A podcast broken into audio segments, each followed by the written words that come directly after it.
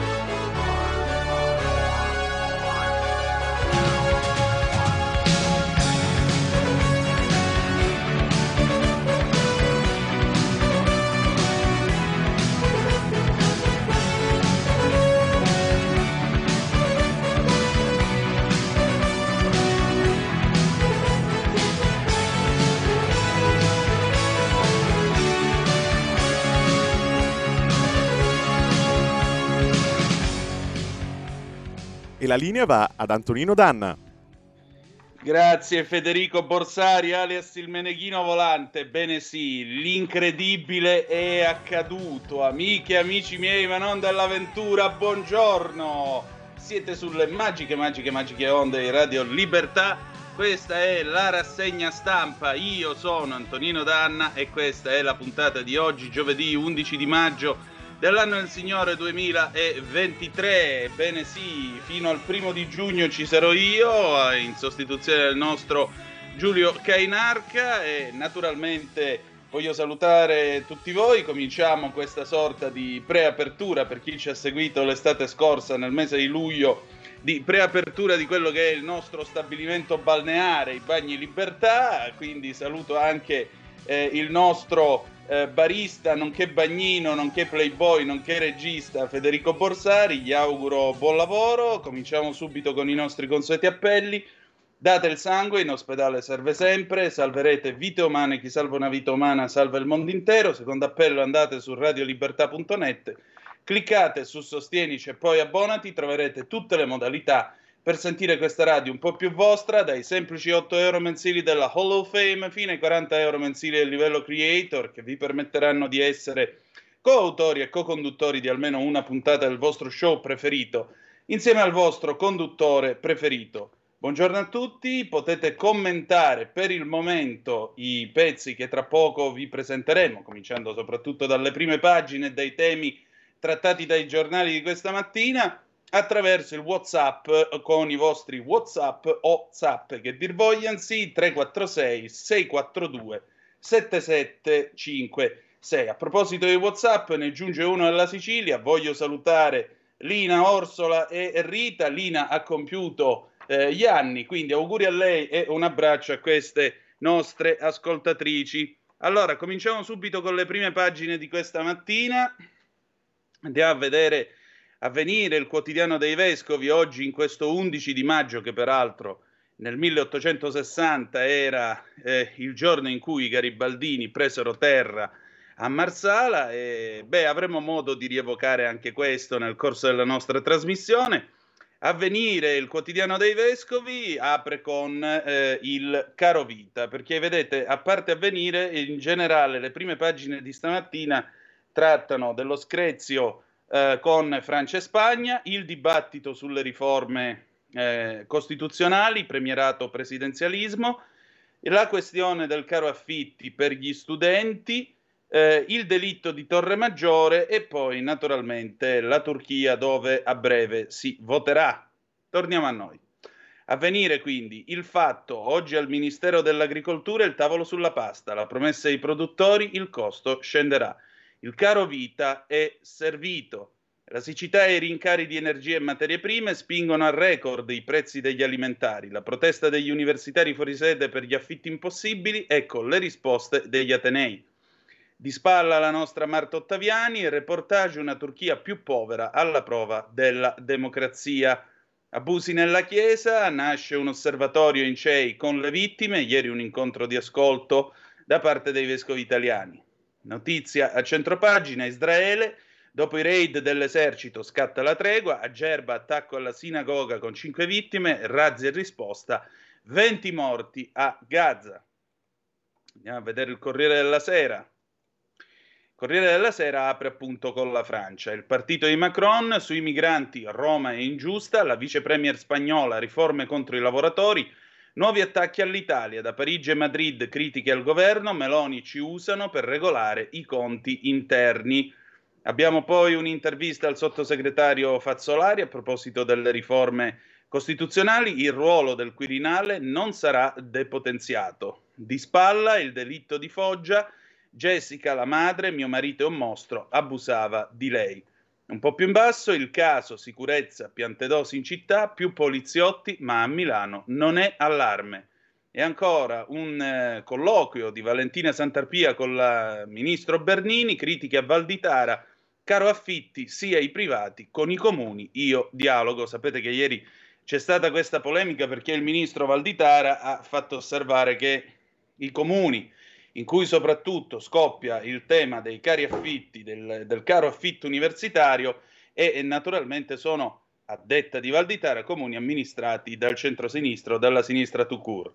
Notizie di sport, la semifinale, i nerazzurri battono 2-0 il Milan, martedì la gara di ritorno, Euro Derby di Champions, l'Inter vince il primo round.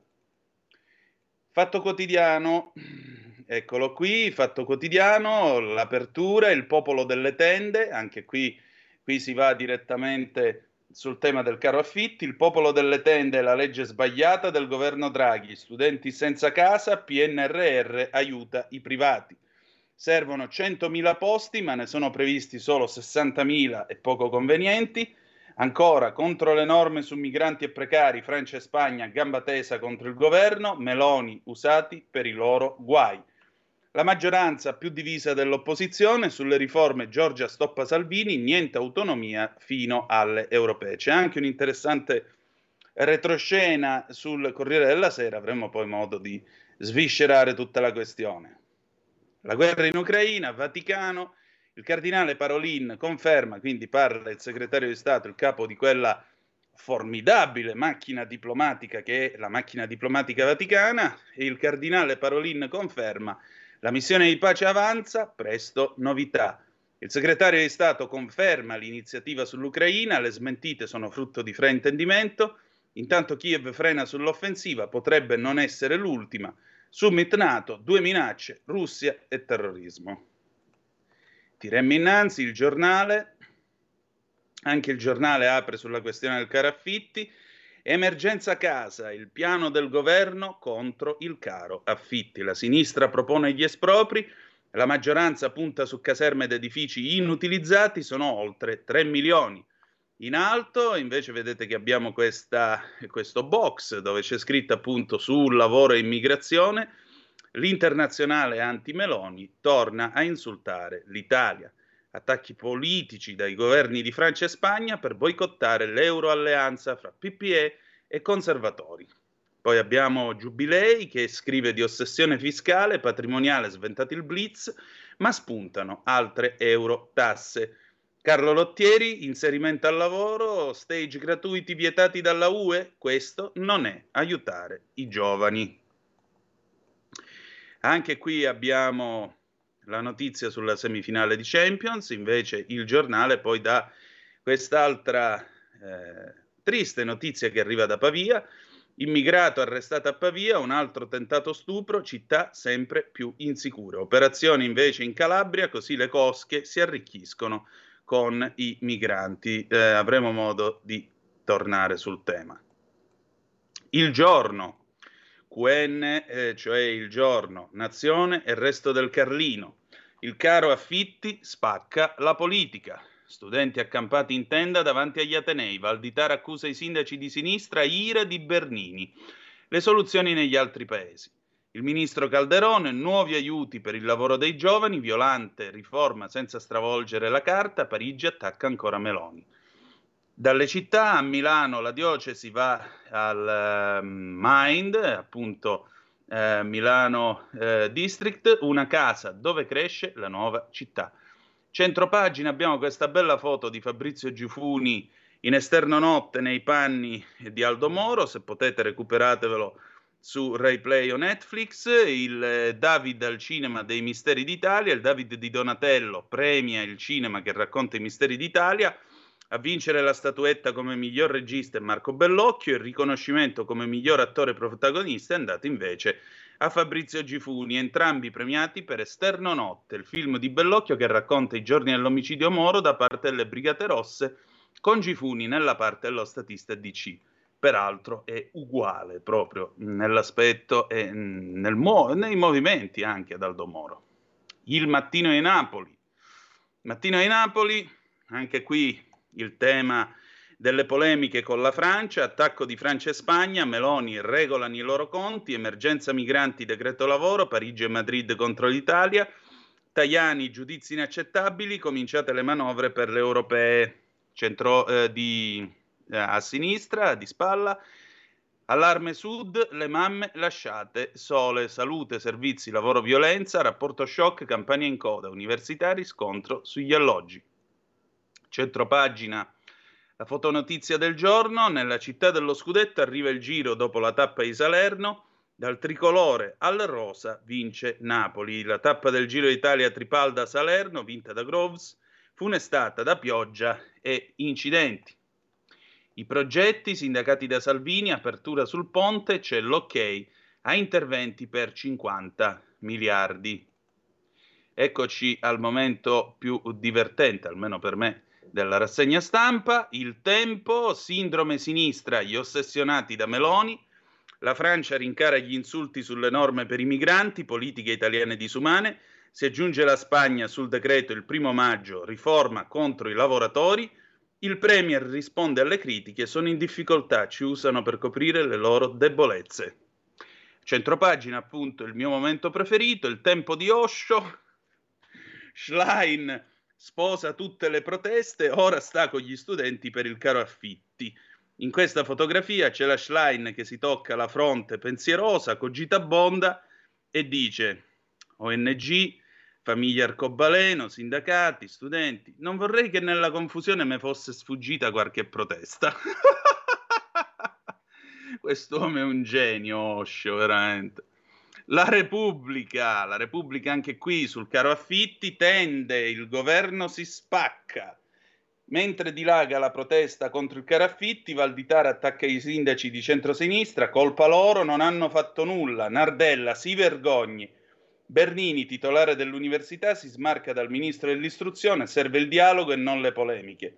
Di spalla via i primi raid ucraini e la prima fase della controffensiva, la fotonotizia al centro, l'intervista che Repubblica ha realizzato a firma di Michele Brambilla, parla con il presidente dei vescovi italiani, il cardinale Zuppi, e il cardinale Zuppi si confessa, anche io mi sono innamorato. Beh, è normale che questo accada, eminenza reverendissima.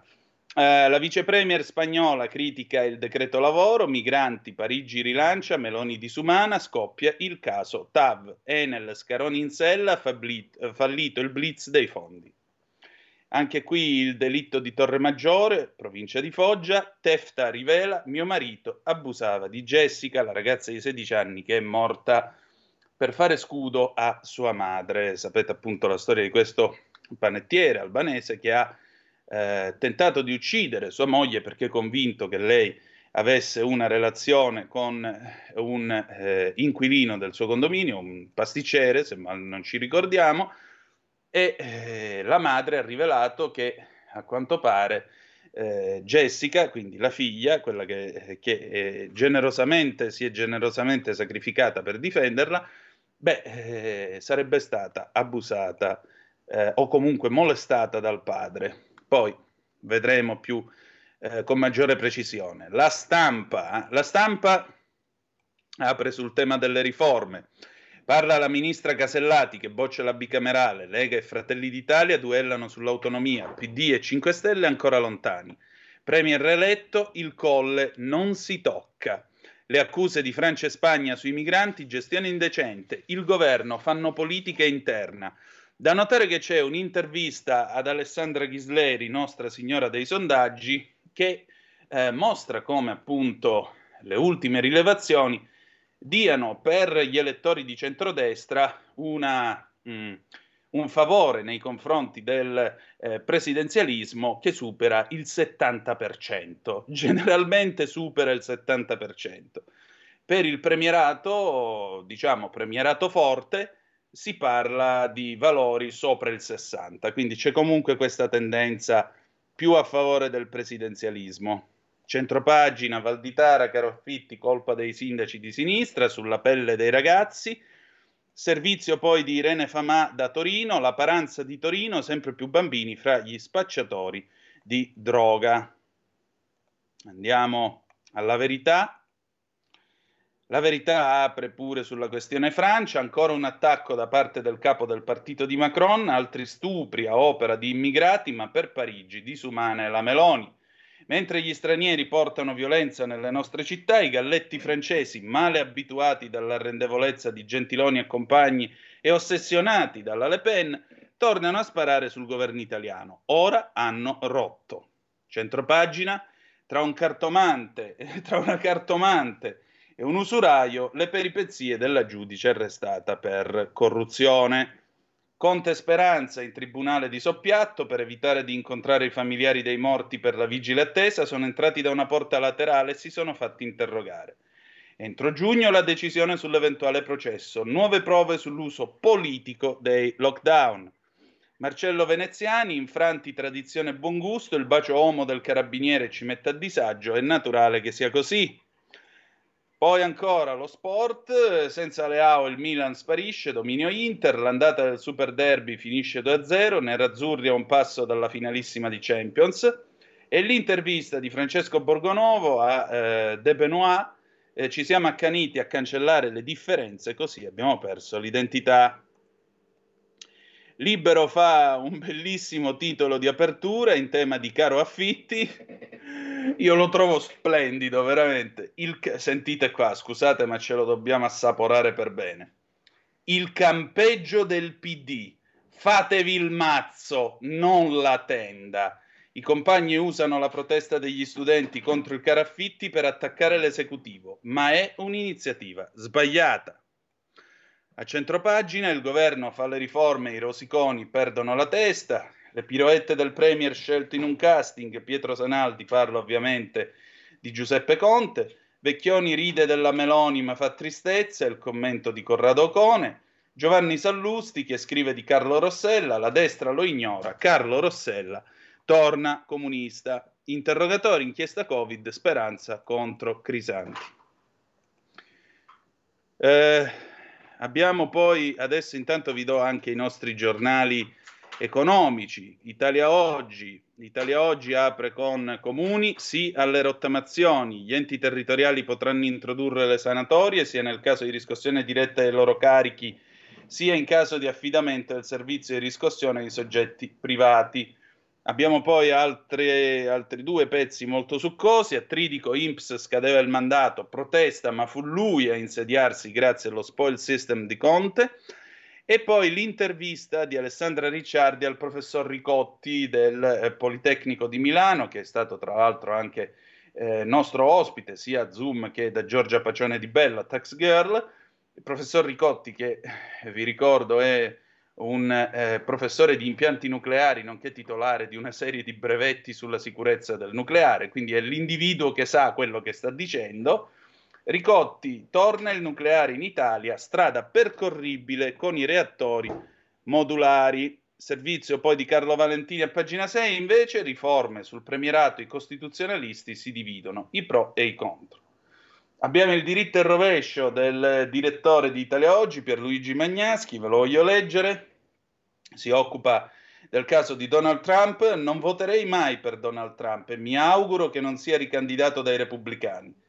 Detto questo, mi sembra inaccettabile, sulla base del resoconto del New York Times, la sua condanna a pagare $5 milioni alla ex giornalista. E Jean Carroll, che lo ha accusato di averla stuprata 27 anni fa in un camerino a Manhattan. La giuria non ha condannato Trump per stupro, perché esso non è stato accertato, dice il giudice Lewis Kaplan. Deve pagare $2 milioni per abusi sessuali non accertati e $3 milioni per aver difeso sui social le accuse della Carroll come un totale imbroglio. Questa opinione, per essere sanzionata, avrebbe dovuto appoggiarsi sulla prova contraria. La giuria ha considerato decisive le testimonianze di due donne alle quali la Carroll aveva confidato la violenza subita. Una di esse, che ha ricordato l'atteggiamento di Trump nei confronti delle donne, si vantava, ha detto, di prendere le donne per la... ci siamo capiti, è stata considerata decisiva. Questa affermazione dimostra l'estrema volgarità di Trump, ma non che la violenza sessuale sia avvenuta. Un sistema processuale di questo tipo è orripilante. Non basta essere potenti per essere condannati, ci vogliono le prove. Che principio di civiltà giuridica. I nostri amici del Quotidiano di Sicilia, eccolo qua, direttamente da Catania, oggi apre con l'immigrazione. Migranti, Europa all'ultima spiaggia, una duplice lettura di quanto sta avvenendo, da un lato la speranza dei disperati che rischiano la vita per raggiungere le coste italiane, dall'altro l'ennesima occasione per l'UE che non ha mai dimostrato unità e coerenza sulla questione. Come non essere d'accordo? L'editoriale del direttore, 2,4 sterline contro 30 euro. La monarchia rende, la Repubblica no. La monarchia britannica è antica, ha visto passare diverse casate di origine tedesca, tra cui l'ultima regnante che è quella dei Windsor. È stata una monarchia vastissima, perché seppure formalmente è rimasta al vertice del Commonwealth, che comprende 56 paesi da tutto il mondo. C'è stato qualcuno che si è divertito a quantificare i costi e ricavi della monarchia. Pare che essa costi a ciascun cittadino 2,4 sterline per anno, mentre per l'attenzione che attira in tutto il mondo genera un indotto di PIL pari a 1,7 miliardi, perché costituisce una forte attrattiva per turisti e stranieri. Da aggiungere il costo delle due camere. Andiamo in fondo alla pagina, no profit, Andos e Fondazione Tregua, tumore al seno, la prevenzione sale sull'autobus, Di Maggio in forma. E poi il mondo visto da sud, domenica 14 maggio, le elezioni politiche presidenziali, 4 candidati, la riconferma del leader non è scontata, Turchia al voto tra inflazione e terremoto, dopo 20 anni la poltrona di Erdogan vacilla. Torniamo ai quotidiani nazionali e locali. Abbiamo anche, non so perché, ma c'è lo spagnolo El Mundo, e c'è, lo vedete qua inquadrato in fotografia, alto più di 2 metri, il mitico Pennellone, come lo chiamo io, cioè Re Sua Maestà Felipe VI, e dice Re Pennellone, cioè Felipe VI di Spagna, dice l'intelligenza artificiale presenta un'infinità di opportunità. Il re ha lanciato un chiaro messaggio sulle nuove tecnologie al 4° forum internazionale di espansione. L'intelligenza artificiale presenta un'infinità di opportunità, però anche una serie di sfide, ha avvertito Felipe VI, che era accompagnato da José Luis Escrivá, Isabel Díaz Ayuso, che se non sbaglio è uno dei ministri del governo Sanchez, e il presidente esecutivo di Unidad Editorial Marco Pompignoli. Oltre a El Mundo abbiamo Expansión, e che cosa ha detto sempre Pennellone? Lo vedete Felipe VI inquadrato con questa bellissima cravatta celeste, devo dire, cravatta di livello. Abbiamo delle sfide globali che chiedono delle soluzioni globali. Re Felipe VI chiede al forum una maggiore cooperazione internazionale davanti alle sfide che attendono il paese.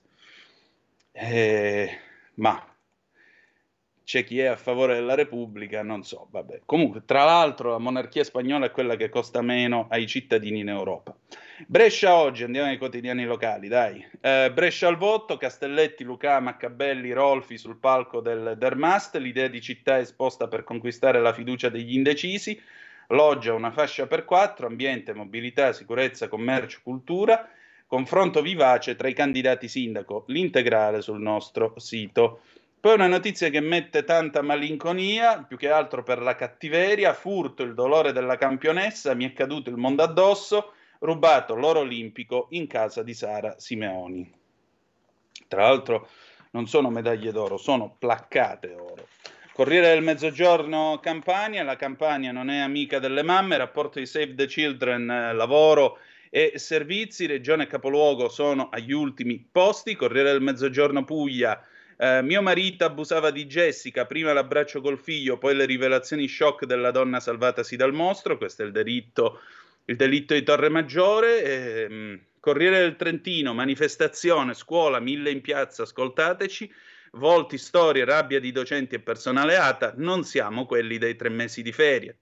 Corriere del Veneto: Venezia e Mestre, treno ipersonico, primo appalti da CAV, 4 milioni a WeBuild e Leonardo per studiare la fattibilità, Zaia avvincente. A centropagina: affitti alle stelle, la protesta delle tende arriva a Padova.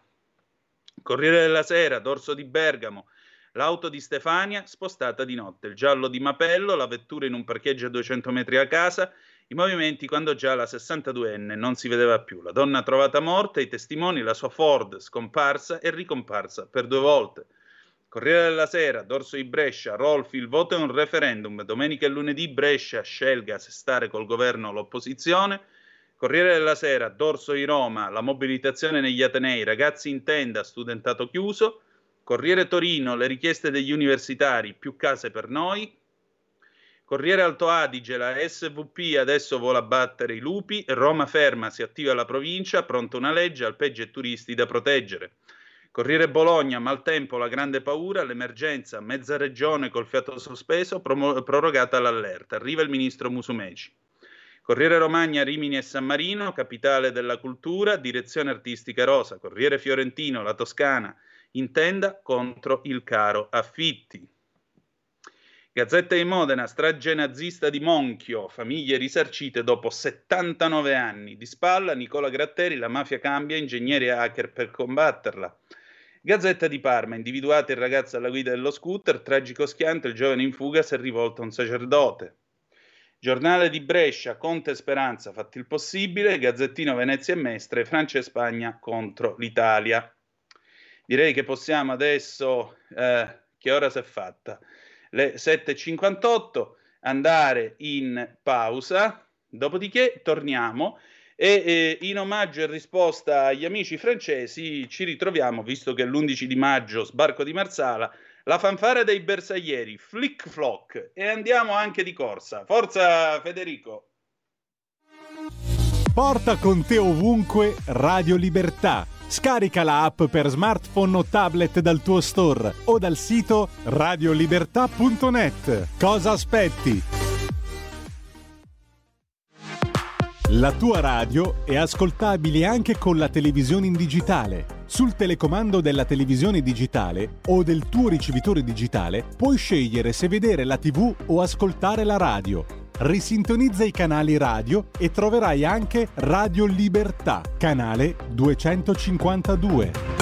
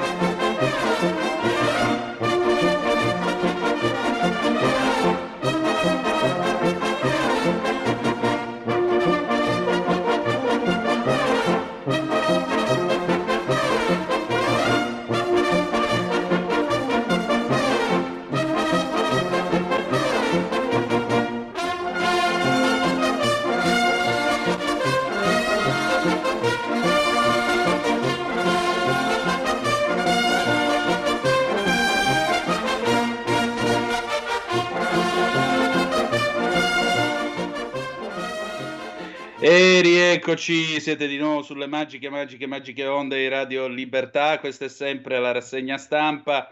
Antonino Danna al microfono con voi. Or dunque, ci sono giunte già delle prime zappe o WhatsApp al 346-642-7756. Carlina, buongiorno Antonino, ben trovato nella rassegna stampa. Buongiorno a te. Poi Lorenzo da Como, buongiorno Antonino, bentornato in rassegna stampa. Grazie, fino al 1° giugno. Poi dopo tornerà Giulio Cainarca. Marila da Caspoggio, caso di JJ4. Se l'analisi del DNA sbaglia sul sesso di un animale, cosa si può pensare della prova regina nel caso Bossetti? Vedremo, Marila, sai, non è la prima volta che succedono gli errori, ma è altrettanto vero che dipende anche da come si applicano certi metodi. Se sono applicati nella giusta maniera, il risultato a quel punto è scientificamente inoppugnabile. Gianluca da Milano, il caso insulti francesi e spagnoli, porci che danno del maiale a una colomba, soprattutto la Francia che in nome della libertà, fraternità e egalité bastonano e trascinano giù dal treno locale Ter partito da Ventimiglia per Nizza immigrati che tentano di raggiungere spesso familiari che sono già in Francia da regolari. Oppure respingono sul confine minori e donne incinte con metodi rudi e violenti. Dunque, chi è che adotta metodi violenti? Chi è il malvagio? Gianlu, perché mi poni delle domande di cui già conosci la risposta, visto che non si tratta dell'Italia, nel ruolo del cattivone malvagio, nonché fascista, perché ovviamente ci hanno anche raccontato prima delle elezioni che la democrazia in Italia sarebbe stata a rischio se avesse vinto il centrodestra. Pensate, anche questo, veramente. Vabbè. Occupiamoci invece della rassegna stampa e allora apriamo per un momento, visto che Gianluca mi ha passato la palla, io tiro in porta. Ragguagliamo un pochettino su questa vicenda della Francia, non troppo perché francamente credo sia abbastanza stucchevole di suo, ecco. Che cosa è successo? Per riassumere, c'è stato questo gentile signore Stéphane Séjourné, che è il leader di Renaissance, cioè il partito di Emmanuel Macron, il quale ha deciso di dedicare delle parole piene di tenerezza al governo italiano e ha detto questa frase qui: la politica di Meloni sull'immigrazione è ingiusta, disumana e inefficace. L'estrema destra francese prende a modello quella italiana. Dobbiamo denunciare la loro incompetenza. Meno male che è venuto lui a dirlo, meno male, guarda, se no stanotte non dormo. Yolanda Díaz, ministra del lavoro spagnolo, invece la tocca pianissimo. Con il decreto sul lavoro l'esecutivo di Giorgia Meloni ha mostrato di voler governare contro lavoratori e lavoratrici e di tornare all'uso di contratti spazzatura. Vox vuole fare lo stesso. Meraviglia che non abbia detto anche che sia Vox che il governo italiano sono dei governi fascisti. Infatti tutti i giorni vediamo la gente che passeggia con la camicia nera e la notte va a dare in giro olio di ricino, ovviamente. Allora, Massimo Franco, che è un acuto osservatore, naturalmente analizza un pochettino questa vicenda delle polemiche sollevate da questi due simpatici turisti della democrazia. E allora che cosa scrive Massimo Franco? L'irritazione del governo di destra nei confronti degli attacchi provenienti dalla Francia è più che giustificata. L'arroganza con la quale gli esponenti del partito del governo di Emmanuel Macron hanno criticato la strategia di Giorgia Meloni in materia di immigrazione colpisce, ma non deve sorprendere. E pensare che da Parigi arriveranno le scuse richieste rischia di rivelarsi un'illusione. Prima il ministro dell'interno Gérald Darmanin, ecco, anche lui quell'altro fenomeno. Ieri il capo del partito macroniano Renaissance, Stéphane Séjourné, lasciano indovinare una strategia, non incidenti fortuiti o gaffe. Gli attacchi all'Italia prescindono dal merito. Per quanti limiti e inadeguatezze anche l'attuale esecutivo dimostri di avere nella gestione del fenomeno, il tema riguarda non la nostra politica, ma quella di Macron. Riflette il timore e l'esigenza della sua coalizione di arginare l'ascesa dell'estrema destra di Marine Le Pen, favorita da un malessere sociale crescente, un'impostazione condizionata dalla prospettiva delle elezioni europee del prossimo anno. Lo stesso attacco è arrivato ieri dalla vicepremier spagnola Yolanda Díaz, socialista, questa volta sul lavoro, sembra rispondere alla stessa logica. Quindi capito qual è il punto? Il punto è che questi si stanno già preparando alle europee dell'anno prossimo. Questo per quelli che poi telefoneranno a questa radio e verranno a dire «Ah no, io non sono andato a votare, che sono tutti uguali». State a sentire cosa scrive ancora Massimo Franco. Meloni e il leader leghista Matteo Salvini sono solo destinatari e pretesti per un'offensiva che ha come molla decisiva le difficoltà interne dei due paesi. Si assiste al tentativo di additare e ingigantire un pericolo di destra a livello europeo, usando l'Italia per parlare in realtà ai propri elettorati. La prospettiva di una saldatura tra popolari e conservatori a Bruxelles acuisce le tensioni e proietta sui prossimi mesi polemiche aspre e sempre più virulente, perché a stagliarsi, se si spezzasse l'intesa storica a Bruxelles tra PPE e socialisti, sarebbe un cambio di epoca e non solo di alleanze. E immaginate che cambio di epoca, niente più discussioni sui cappotti termici alle case, niente più discussione sul verde, sul green forzato, sull'elettricità nel 2035, cioè sarebbe la fine di questo mondo assurdo che stanno cercando di calarci addosso.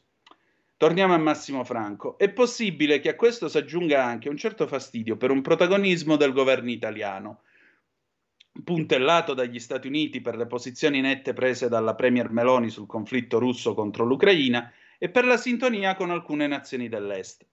Ma il tema finisce per riguardare le prospettive del modello di Unione Europea che queste schermaglie prefigurano.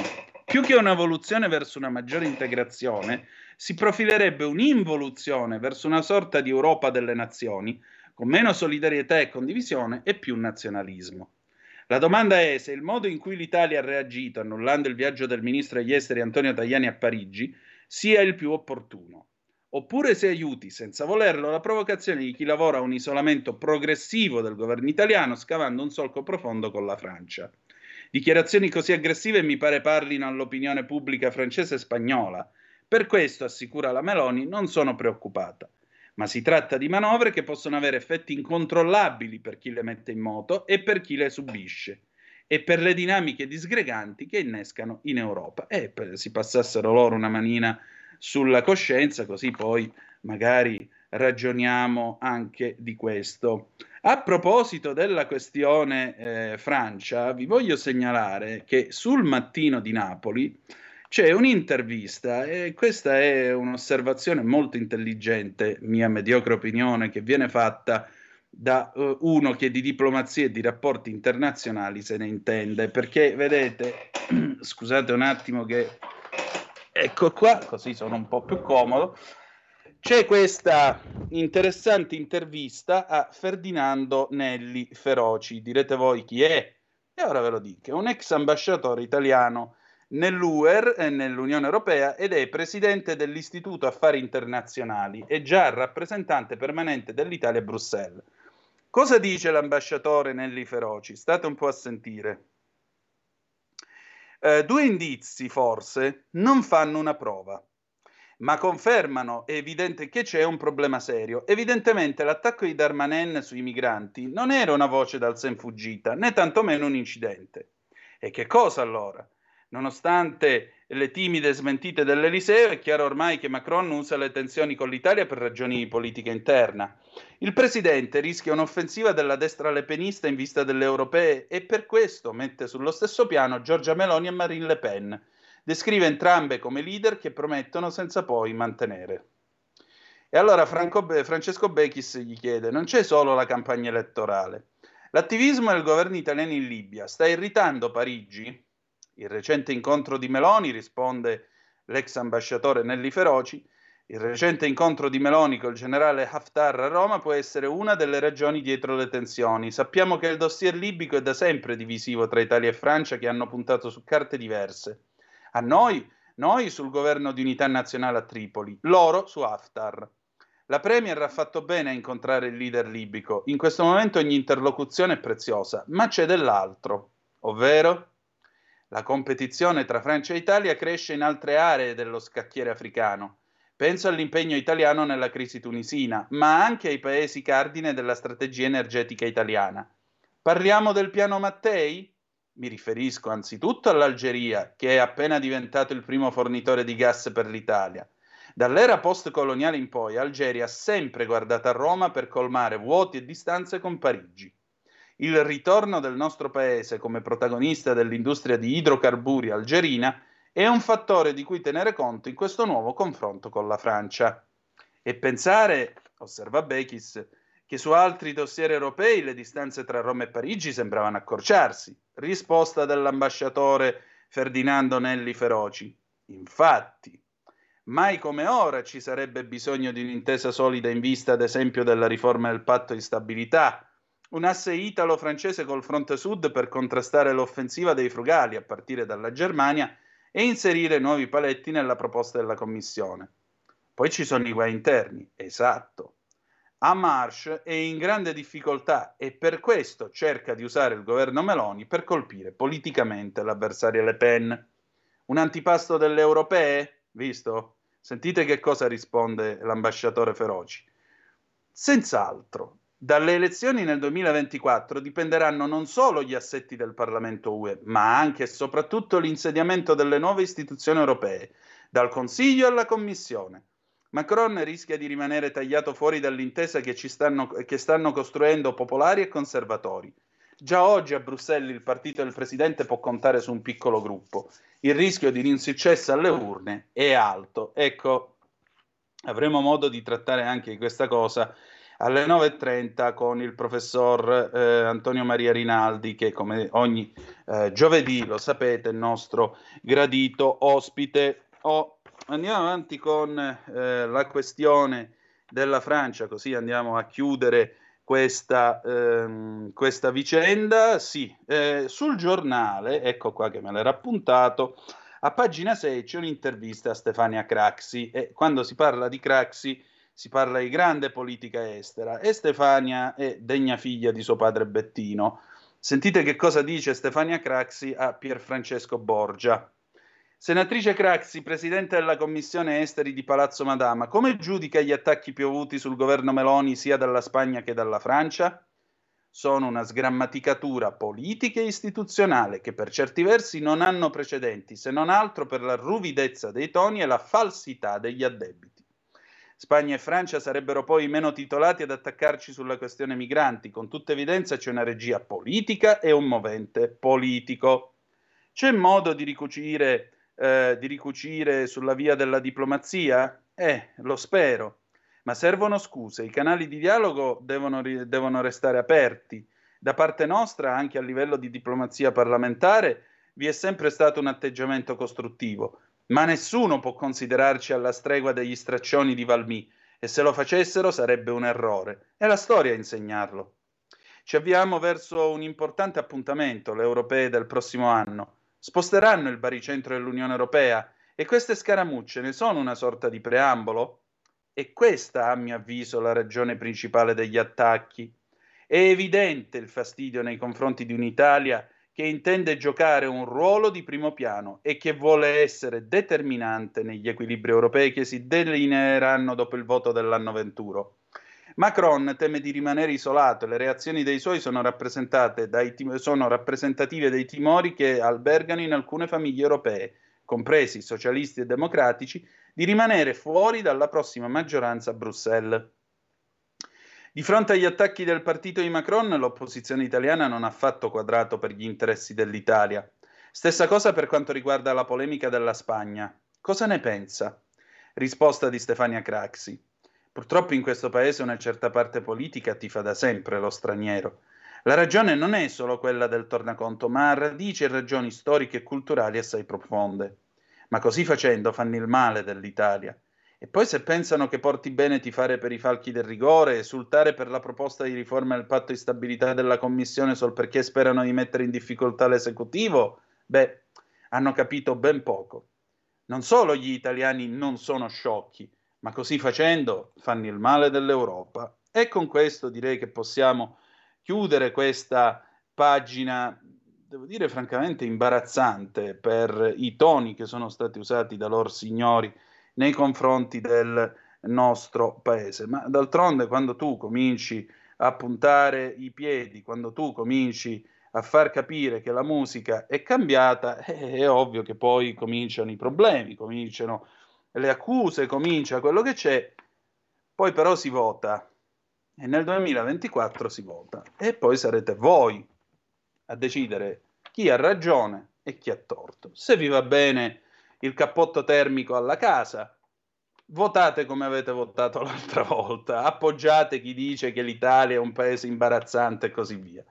Se invece non vi va bene quest'andazzo, cambiate opinione e scegliete. La democrazia, grazie a Dio, e finché ce la lasciano, è libertà di scelta. Ho chiusa la questione Francia, passiamo alla questione premierato o presidenzialismo. Voi cosa volete? Cosa preferite? Mandatemi un po' di zappe al 346-642-7756. Nel frattempo ve ne leggo alcune che sono giunte. Allora, eccoci qua. Al prossimo stacco suggerisco a Mantanan di Gilbert Becot, Marco da Milano. No, abbiamo una cosa un po' più allegra, promesso. Poi ancora, niente, non è arrivato nient'altro. Va bene, a posto. Voi continuate a dire la vostra, perché adesso ci addentriamo nel tema del presidenzialismo o del premierato, perché c'è da dire anche questo. Un presidente della Repubblica eletto dal popolo con una serie di poteri, oppure, e in tutto questo si apre anche questo retroscena di Marco Cremonesi, che scrive: la gara sui tempi tra Premier e Lega, che vorrebbe subito l'autonomia, l'intreccio con probabile referendum sulla carta. Perché la questione è che l'accordo sarebbe più o meno facciamo passare il presidenzialismo e facciamo passare assieme anche l'autonomia, quindi non subito, ma adesso ci arriviamo. Intanto facciamo il punto, e il punto è questa intervista di Monica Guerzoni al sottosegretario Fazzolari, sottosegretario alla Presidenza del Consiglio con delega all'attuazione del programma di governo. E allora, ci sono alcune domande che vengono poste dalla collega Guerzoni a Fazzolari. Sul lavoro volete tornare, intanto si parla di lavoro, sul lavoro volete tornare ai contratti spazzatura come accusa la vice premier socialista spagnola Diaz? Col governo Meloni abbiamo raggiunto il record storico di contratti stabili a tempo indeterminato. Questi sono i dati, il resto è propaganda. Per Elly Schlein la riforma, la priorità è il lavoro, non le riforme. Una riforma che dà stabilità al governo è la principale misura economica che si possa dare all'Italia, che negli ultimi 20 anni è cresciuta nel complesso del 4%, mentre Francia e Germania crescevano del 20%. Un divario figlio anche della fragilità e instabilità dei governi. Per questo la riforma è fondamentale per il bene della nazione. Ecco, piccola nota a margine. Negli ultimi 20 anni in Germania, la Presidente del Consiglio, per 16 di questi 20 anni, è stata Angela Merkel. Se non è stabilità politica questa, ditemi voi che cos'è. Meloni punta ai pieni poteri, vedete sempre quest'alone di fascismo, di olio di ricino. Meloni punta ai pieni poteri, o per dirla con una battuta di Schlein, a una monarchia illuminata, signori, prima della rivoluzione francese qua. Dames et messieurs, per citare Cettola qualunque.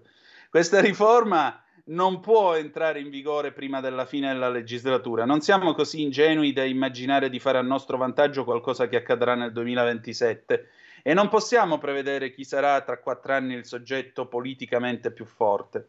Eppure per Meloni è la madre di tutte le riforme. Il presidente Meloni ha sollevato 2 grandi criticità.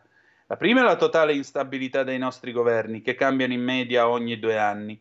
E questo per un paese grande e potente comporta difficoltà a stare ai tavoli internazionali. Sorprende che l'allarme abbiamo dovuto lanciarlo noi. Le sembra che le opposizioni lo abbiano recepito?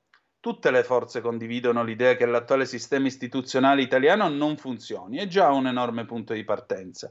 Il secondo grande problema è che governi sempre più scollegati dall'esito del voto popolare comportano una totale disaffezione dell'elettorato e quindi una delegittimazione delle istituzioni.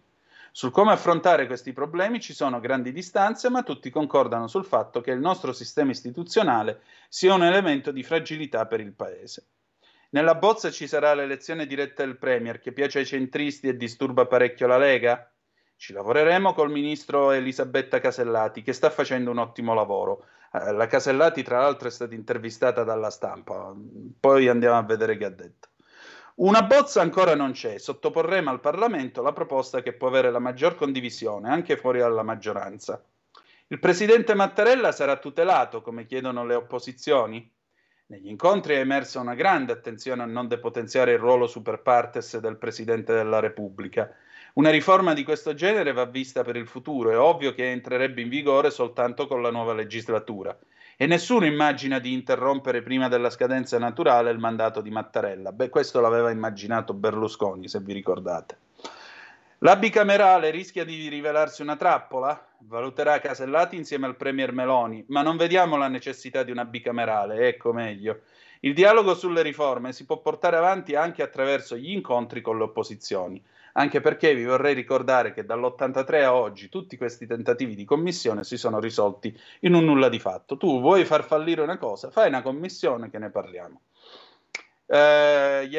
Non temete il referendum dopo la bocciatura delle riforme di Berlusconi e Renzi? Su una riforma così importante potrebbe essere opportuno far decidere gli italiani in ogni caso, se anche dovessimo ottenere la maggioranza dei 2/3 in Parlamento. Ah, però ragazzi, guardate che in questo caso, questo lo dico a quelli del non voto, non vado a votare, non me ne frega niente, in questo caso il quorum non c'è, in questo caso chi ha la maggioranza vince. Per cui se dopo tutto questo percorso di riforma si arriva alla legge costituzionale da approvare con un referendum, se voi non andate a votare perché tanto non cambia niente, allora vuol dire che vi va bene questo Paese e vi vanno bene i governi che durano quanto durano, cioè lo spazio di un mattino, vi va bene l'instabilità politica e tutto il resto. Allora vi è andato bene anche il governo Monti, vi è andato bene pure il governo Draghi, perché poi ne diventate fiancheggiatori. La Lega scalpita, vuole che l'autonomia sia approvata prima delle europee. Riuscirete a convincere Salvini? Non è così, c'è un clima collaborativo e non ci sono posizioni che devono essere mediate. La narrazione secondo cui il presidenzialismo è roba di Fratelli d'Italia mentre l'autonomia è roba della Lega è sbagliata. Ne è sicuro? I due progetti non sono in conflitto, quantomeno dal punto di vista della tempistica. Il presidenzialismo è una battaglia di tutti i partiti di centrodestra, lo stesso vale per l'autonomia. Non ci sarà una strategia sulla tempistica né la necessità di fare uno scambio. Sono due percorsi complessi che cercheremo di portare avanti nel minor tempo possibile. Uno sguardo anche alle nomine in questa intervista. Sulla Guardia di Finanza Meloni ha perso il braccio di ferro con Giorgetti? Ci sono 14 nomi disponibili e possibili, tra cui De Gennaro, e serve una valutazione attenta, ma non c'è nessun braccio di ferro sul comandante della Guardia di Finanza. Decideranno insieme in spirito collaborativo, come sempre. Se questo è quello che viene detto al sottosegretario, appunto, alla Presidenza del Consiglio e delega all'attuazione del programma di governo Fazzolari, sentite che cosa scrive invece Cremonesi a proposito della questione. La gara sui tempi tra Premier e Lega, siamo sempre sul Corriere della Sera, che vorrebbe subito l'autonomia. Bicamerale non è ancora esclusa. Presidenzialismo o premierato? Le strade sono tutte aperte. Ci sarà da discutere con la Lega? Ci sarà da discutere con tutti e la Lega non è certo l'antagonista. Sulle riforme annunciate da Giorgia Meloni e dal programma elettorale del centrodestra, dalle parti di Palazzo Chigi emerge soprattutto un punto. L'incontro di martedì tra la Premier Giorgia Meloni e le opposizioni è stato soltanto il primissimo round di una discussione ancora in parte da fare, di una riforma ancora tutta da scrivere. Anche perché a decidere alla fine saranno i cittadini col referendum, cosa che nessuno, tantomeno la Premier, intende prendere sotto gamba. Perché è vero che il momento oggi è propizio, ma certamente il lungo percorso di una legge di modifica costituzionale porterà il referendum ad essere convocato assai più avanti. Certamente dopo il primo grande banco di prova del governo Meloni, le elezioni europee del 2024. E il problema anche dell'altra riforma in cantiere, quella delle autonomie delle regioni, una bandiera che i leghisti vorrebbero poter sventolare come acquisita già prima delle europee. In linea di massima, tutti scommettono che l'ipotesi di una nuova commissione bicamerale per le riforme sia ormai tramontata, la vuole soltanto Giuseppe Conte, sbuffano dalla Lega. L'ipotesi corrente è quella di un testo base da sottoporre alle Camere secondo l'articolo 138 della Costituzione. La ministra Maria Elisabetta Casellati prevede che possa arrivare prima dell'estate. Certo, a oggi è difficile fare previsioni, soprattutto al momento non è chiaro neppure se si dovrà eleggere il Presidente della Repubblica o il Presidente del Consiglio. I leghisti, a partire dal loro capogruppo alla Camera Riccardo Molinari, ricordano che nel programma di governo si parlava di presidenzialismo. Tra l'altro è un punto che avevano sottolineato anche con la ministra Casellati in occasione della sua ricognizione tra le forze politiche. Soprattutto i leghisti richiamano il fatto che in realtà al mondo esistano pochi o pochissimi precedenti. Solo Israele eleggeva direttamente il Presidente del Consiglio, dice un deputato, e anche loro, dopo 4 anni, hanno fatto marcia indietro. Quello che soprattutto non piace è il modello sindaco d'Italia, di cui parlano Carlo Calenda e Matteo Renzi. Non dimentichiamo che se cade il sindaco va a casa tutto il Consiglio Comunale, simul stabunt, simul cadent. Insieme stanno e insieme cadono. È possibile a livello nazionale? E così andiamo a votare ogni 6 mesi, a posto. Insomma, tutto è possibile, a patto però di avere garanzie sul ruolo del Parlamento. E resta la difficoltà che il deputato del leghista sintetizza così. È possibile eleggere direttamente la carica numero 2 della Repubblica mentre la carica numero 1 resta eletta dal Parlamento? Altro che pesi e contrappesi bisognerà trovare. Anche per tutti questi motivi Giorgia Meloni ieri non mancava di sottolinearlo. Non siamo innamorati di un sistema specifico. C'è anche la possibilità di elaborare un modello italiano. Guardate che non è peregrina la domanda che viene posta, perché se tu dai più potere al Presidente del Consiglio mediante l'elezione diretta, il Presidente della Repubblica, se resta eletto dal Parlamento in seduta comune, necessariamente finisce per essere una figura ridimensionata, perché da un lato c'è uno che ha comunque dietro di sé il suffragio diretto del popolo, dall'altra c'è un tizio che è stato scelto con un'elezione di secondo grado. Conseguentemente, chi è secondo voi che può fare la voce più grossa? Il Premier o il Presidente della Repubblica? E allora tanto vale unificarli come negli Stati Uniti d'America, o no? Oppure andiamo al presidenzialismo, al semipresidenzialismo alla francese. Che ne dite? La stampa, vi dicevo, la Casellati. La Casellati ha detto la sua e sentite un po' che cosa dice, perché mentre qua si parla di presidenzialismo, e diciamo così nuovo ruolo del capo dello Stato, la Casellati mette le mani avanti, perché questo glielo chiede Paolo Festuccia nell'intervista pubblicata sulla Stampa. Sentite. Ma Elly Schlein e Giuseppe Conte hanno posto dei veti rispetto alla riforma in senso presidenziale, no all'elezione diretta, no a toccare la figura del capo dello Stato. Crede si possano superare? Questo ve lo dico dopo il meteo, torniamo tra poco. Stai ascoltando Radio Libertà, la tua voce libera, senza filtri né censura. La tua radio.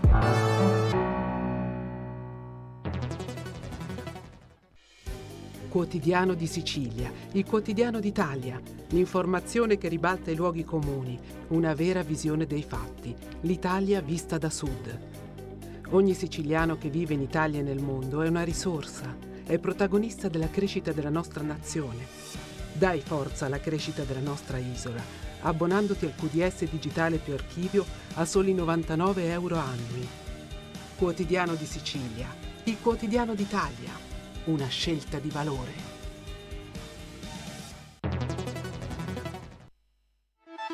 Stai ascoltando Radio Libertà, la tua voce libera, senza filtri né censure, la tua radio.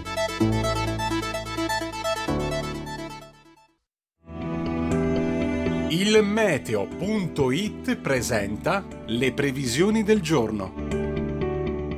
La pressione si mantiene piuttosto debole sul nostro paese ed è in arrivo anche un nuovo vortice ciclonico. Nella prima parte della giornata spiccata instabilità con piogge frequenti al nord-est e al centro. Nel pomeriggio nuovo peggioramento a partire dal nord-ovest verso il resto delle regioni settentrionali. Sempre instabile al centro-sud con fenomeni temporaleschi frequenti. Temperature stazionarie per ora è tutto da ilmeteo.it dove il fa la differenza anche nella nostra app. Una buona giornata da Lorenzo Tedici. Avete ascoltato le previsioni del giorno. Di nuovo in onda con Antonino Danna e la sua rassegna stampa. Grazie condottiero, grazie Meneghino Volante, caro Federico. Allora, siete sempre sulle magiche onde di Radio Libertà, questa è sempre appunto la rassegna stampa, Antonino Danna al microfono con voi. Vi ricordo, per adesso commentate gli articoli che vi stiamo presentando con WhatsApp 346 642 7756. Andrea da Cagliari: abbiamo votato i referendum contro la privatizzazione dell'acqua e contro le province, ha vinto il sì, come mai ora non è cambiato nulla? E le province non le vuole nuovamente anche la Lega? A cosa serve votare se poi fate quello che volete? A proposito, come mai non parlate del referendum contro la guerra? E qual è il referendum contro la guerra? Scusate, non si può, cioè non capisco il senso del referendum contro la guerra. Vogliamo fare un referendum perché in Italia esiste una legge che autorizza la guerra e il referendum è un referendum abrogativo nella Costituzione.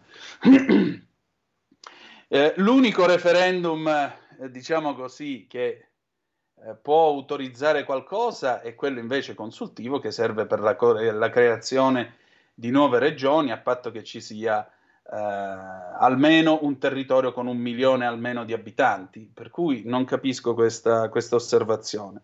Un saluto anche al sommo Gianni Macheda che ci sta ascoltando, insomma grazie ai complimenti. Procediamo invece con la nostra rassegna stampa. Dove eravamo rimasti? Eravamo rimasti qui alla stampa e vi dicevo c'era questa domanda all'ex presidente del Senato Elisabetta Alberti Casellati, che ha in mano il dossier delle riforme, lavora con la Premier Meloni. Allora, state un po' a sentire che cosa c'è qua. Dicevo, Elly Schlein e Giuseppe Conte hanno posto dei veti rispetto alla riforma in senso presidenziale, no all'elezione diretta, no a toccare la figura del capo dello Stato. Crede si possano superare? Non la metterei così. Noi non ci siamo presentati con una ricetta precostituita o un testo predefinito, ma con un'agenda aperta che poggia su 2 capisaldi, la stabilità e l'elezione diretta del Presidente della Repubblica o del Presidente del Consiglio. Quindi non ho vissuto la proposta di non toccare la figura del Presidente come un veto, ma come un'opzione che avevamo già messo in campo. E cos'altro ha messo nel conto? Beh, quanto al tema dell'elezione diretta, da un lato constato che il PD ha preso le distanze da se stesso, perché dalla bicamerale di D'Alema alle 2 proposte della scorsa legislatura, Ceccanti e Parrini, chiedeva l'elezione diretta addirittura del Presidente della Repubblica, in un sistema di semipresidenzialismo alla francese. Guarda un po'. Dall'altro lato, invece, resto francamente stupita dalla contrarietà dei 5 Stelle, che hanno sempre fatto del coinvolgimento diretto del popolo in tutti gli aspetti decisionali della società la loro cifra identitaria tra piattaforme e referendum propositivi per consentire ai cittadini di partecipare direttamente alla formazione delle leggi sostituendosi al Parlamento. La maggioranza adesso si concentrerà sul premierato? Abbiamo registrato un orientamento prevalente a favore del premierato, anche se con accenti diversi, da parte delle opposizioni. Secondo lei è più adatto il premierato o il cancellierato alla tedesca? Di solito si fa riferimento a sistemi già esistenti perché sperimentati, ma non è detto che non possiamo adottare un modello italiano, una riforma più vicina alla sensibilità del nostro paese, apportando alcune innovazioni, come è avvenuto peraltro in altri stati europei, che pur prefigurando l'elezione diretta del capo dello Stato, non si sono attenuti rigidamente al paradigma del semipresidenzialismo alla francese. Vorrei però sottolineare che il cancellierato alla tedesca, variamente proposto nella interlocuzione con le opposizioni, indebolisce molto la figura del Presidente della Repubblica, che tutti a parole dicono di voler esaltare. Già, perché il Presidente della Repubblica in Germania è un pupo e nessuno Cioè Steinmeier sostanzialmente non conta nulla nell'ordinamento. Senta, per l'opposizione la riforma non è una priorità, ma un modo per eludere i nodi veri del paese. Non è vero. Le riforme non sono solo una scelta politica, ma una sfida da vincere per il sistema paese. I cambiamenti avvenuti negli ultimi decenni con la trasformazione dei partiti, le regole imposte all'integrazione europea, hanno reso ancora più fragile il nostro assetto politico-istituzionale nell'incapacità di esprimere un indirizzo di lungo termine radicato nel consenso della società. È chiaro che per tutti noi le priorità sono lavoro, casa, infrastrutture e PNRR, ma ritengo che questi obiettivi non possano realizzarsi se non in una condizione di stabilità. La stabilità è dunque la vera priorità, incide sulla credibilità del nostro Paese anche a livello internazionale e rafforza il circuito democratico. Stabilità e programmazione della vita dei cittadini e nell'attività delle imprese. Ecco, la parolina chiave è stata detta e questa parolina si lega a un'altra parolina, quella con la N, che non è l'insulto razzista ma è nucleare, che è ancora peggio di un insulto razzista in questo paese, perché se tu dici la parola nucleare improvvisamente si accendono le luci rosse, cominciano a suonare le, come si dice, cominciano a suonare tutte le sirene possibili e immaginabili e così via. Allora, veniamo a noi. Intanto vi dico, prima di arrivare a questa, alla questione del nucleare, siamo su Italia Oggi e su Italia Oggi c'è questo servizio che ha preparato, Carlo Valentini. Eccolo qua, siamo a pagina 6, i pro e i contro del premierato, Pombeni e Frosini, prioritaria e la riforma elettorale. Che ha fatto Carlo Valentini? Carlo Valentini, che peraltro è persona estremamente seria, ha sentito una serie di costituzionalisti. Sentite un po' che cosa dicono a proposito del premierato. Giovanni Guzzetta, docente di diritto pubblico a Tor Vergata. La questione è se vogliamo continuare con un sistema in cui i cittadini hanno il ruolo di distribuire le carte, ma la partita poi la fanno i gruppi politici in Parlamento, oppure vogliamo un sistema in cui i cittadini col proprio voto possano propiziare la formazione di una maggioranza dissolta la quale si torni dagli elettori. Non vedo ragioni per cui essa non sarebbe percorribile anche in Italia. Ci sono molti paesi, a cominciare dalla stessa Francia, che sono transitati dalla forma di governo parlamentare a quella semipresidenziale. Quindi Guzzetta è a favore del semipresidenzialismo. Andiamo avanti. Paolo Becchi, mitico Paolo Becchi, docente di filosofia del diritto all'Università di Genova. Il presidenzialismo non è nella natura delle nostre istituzioni, qui andiamo proprio all'altro lato. È invece essenziale riconoscere un ruolo decisivo e centrale al primo ministro.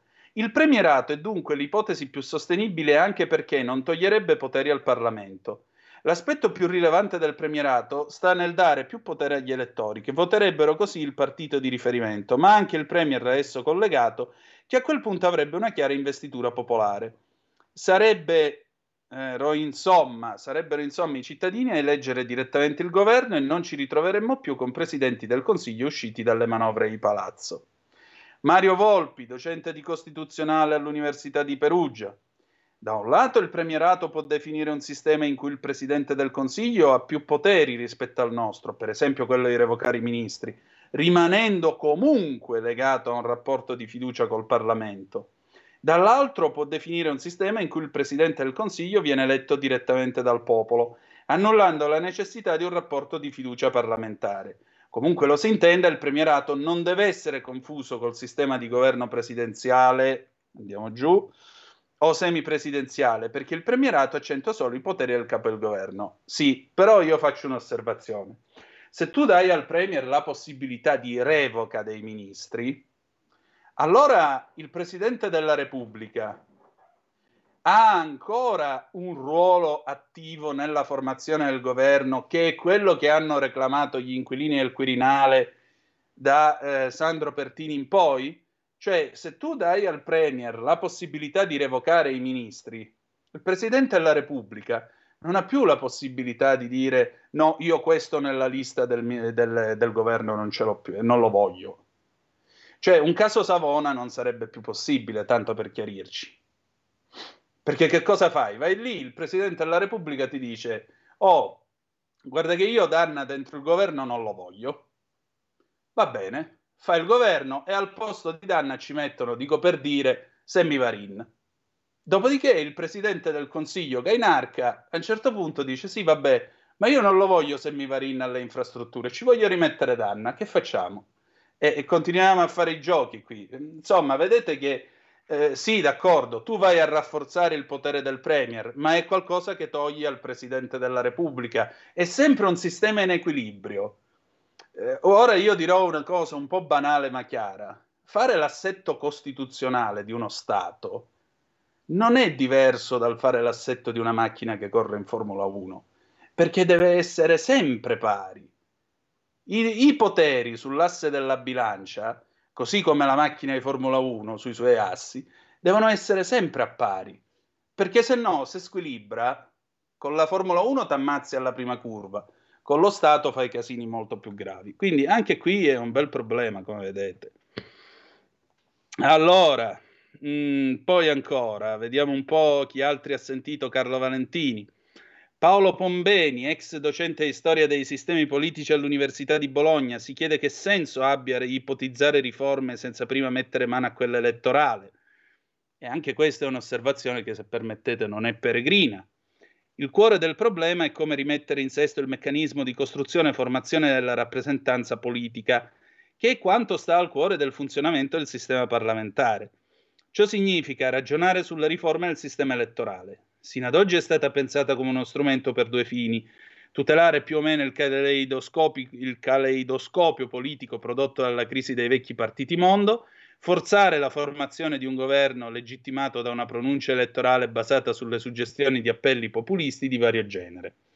E ciò a cui hanno puntato, magari senza rendersene conto, le riforme elettorali introdotte dopo il crollo della cosiddetta Prima Repubblica. Sarà bene rendere questa riforma prioritaria prima di pensare al resto. Drastico invece Andrea Pertici, docente di Costituzionale a Pisa. Il mio giudizio sul premierato come sindaco d'Italia è molto negativo. Si avrebbe un premier che di fatto controlla il Parlamento. Se poi per premierato intendiamo introdurre la sfiducia costruttiva o prevedere il potere di revoca dei ministri, se ne può ragionare. Si tratterebbe di aggiustamenti che mantengono le caratteristiche fondamentali del governo parlamentare. L'importante è che non ci sia l'elezione diretta del Presidente del Consiglio né la possibilità che lui possa sciogliere le Camere, che è invece quanto vuole il governo. E anche qui, vedete, Presidente del Consiglio che ha il potere di sciogliere le Camere. E allora il Presidente della Repubblica che ruolo di contrappeso ha e che ruolo svolge nell'ordinamento? Vedete che razza di casino è una situazione del genere, insomma. Nel frattempo sono giunte altre zappe. Rosi, buongiorno, ma che dire, in Spagna si vota tra una settimana per i sindaci delle varie città e questo è un motivo forse. Per il resto sono d'accordo che entrambe temono l'onda di destra che si muove rapidamente per l'Europa. Comunque siamo tutti arcistufi di questa Europa e personalmente non solo auspico che questi vadano a casa, ma uscirei proprio dall'Europa. Occhio, l'Italia fa troppa gola e le conquiste non sempre si fanno con gli elefanti.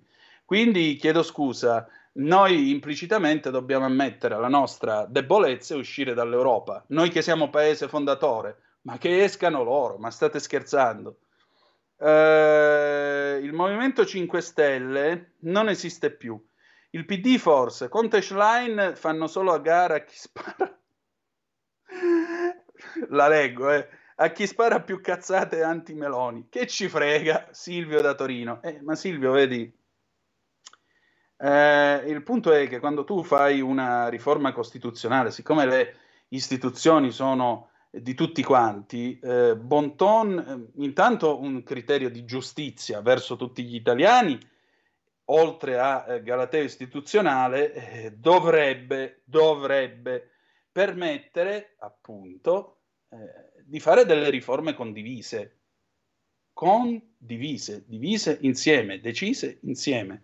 Perché? Perché solo così tu mantieni un minimo di stabilità del sistema. Perché se no, vedete, se noi andiamo avanti così con questa storia, c'è poco da fare. Cioè, noi a questo punto ci troviamo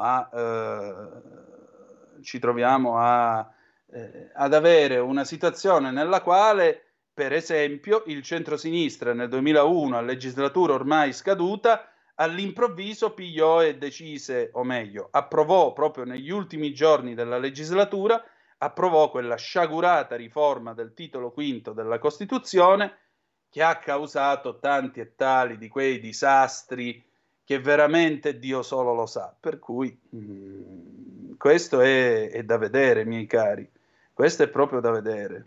Allora, vediamo un po' chi è qua che mi scrive. Dove siamo qua? Penso che in questo paese far passare un referendum sulla Costituzione la vedo molto dura, Giuseppe. No, guarda, basta andare a votare. Basta alzare il sederino dalla augusta poltrona, prendere la macchina, andare a piedi, in treno, come volete voi, e andare a votare. Perché, vi ripeto, in questo caso il quorum non c'è. Quindi chi ha un voto in più vince. Caro dottor Cainarca, no, non c'è il dottor Cainarca, ci sono io. Paolo, allora, cosa mi scrivi? Per contrastare la denatalità non sono sufficienti le riforme economiche.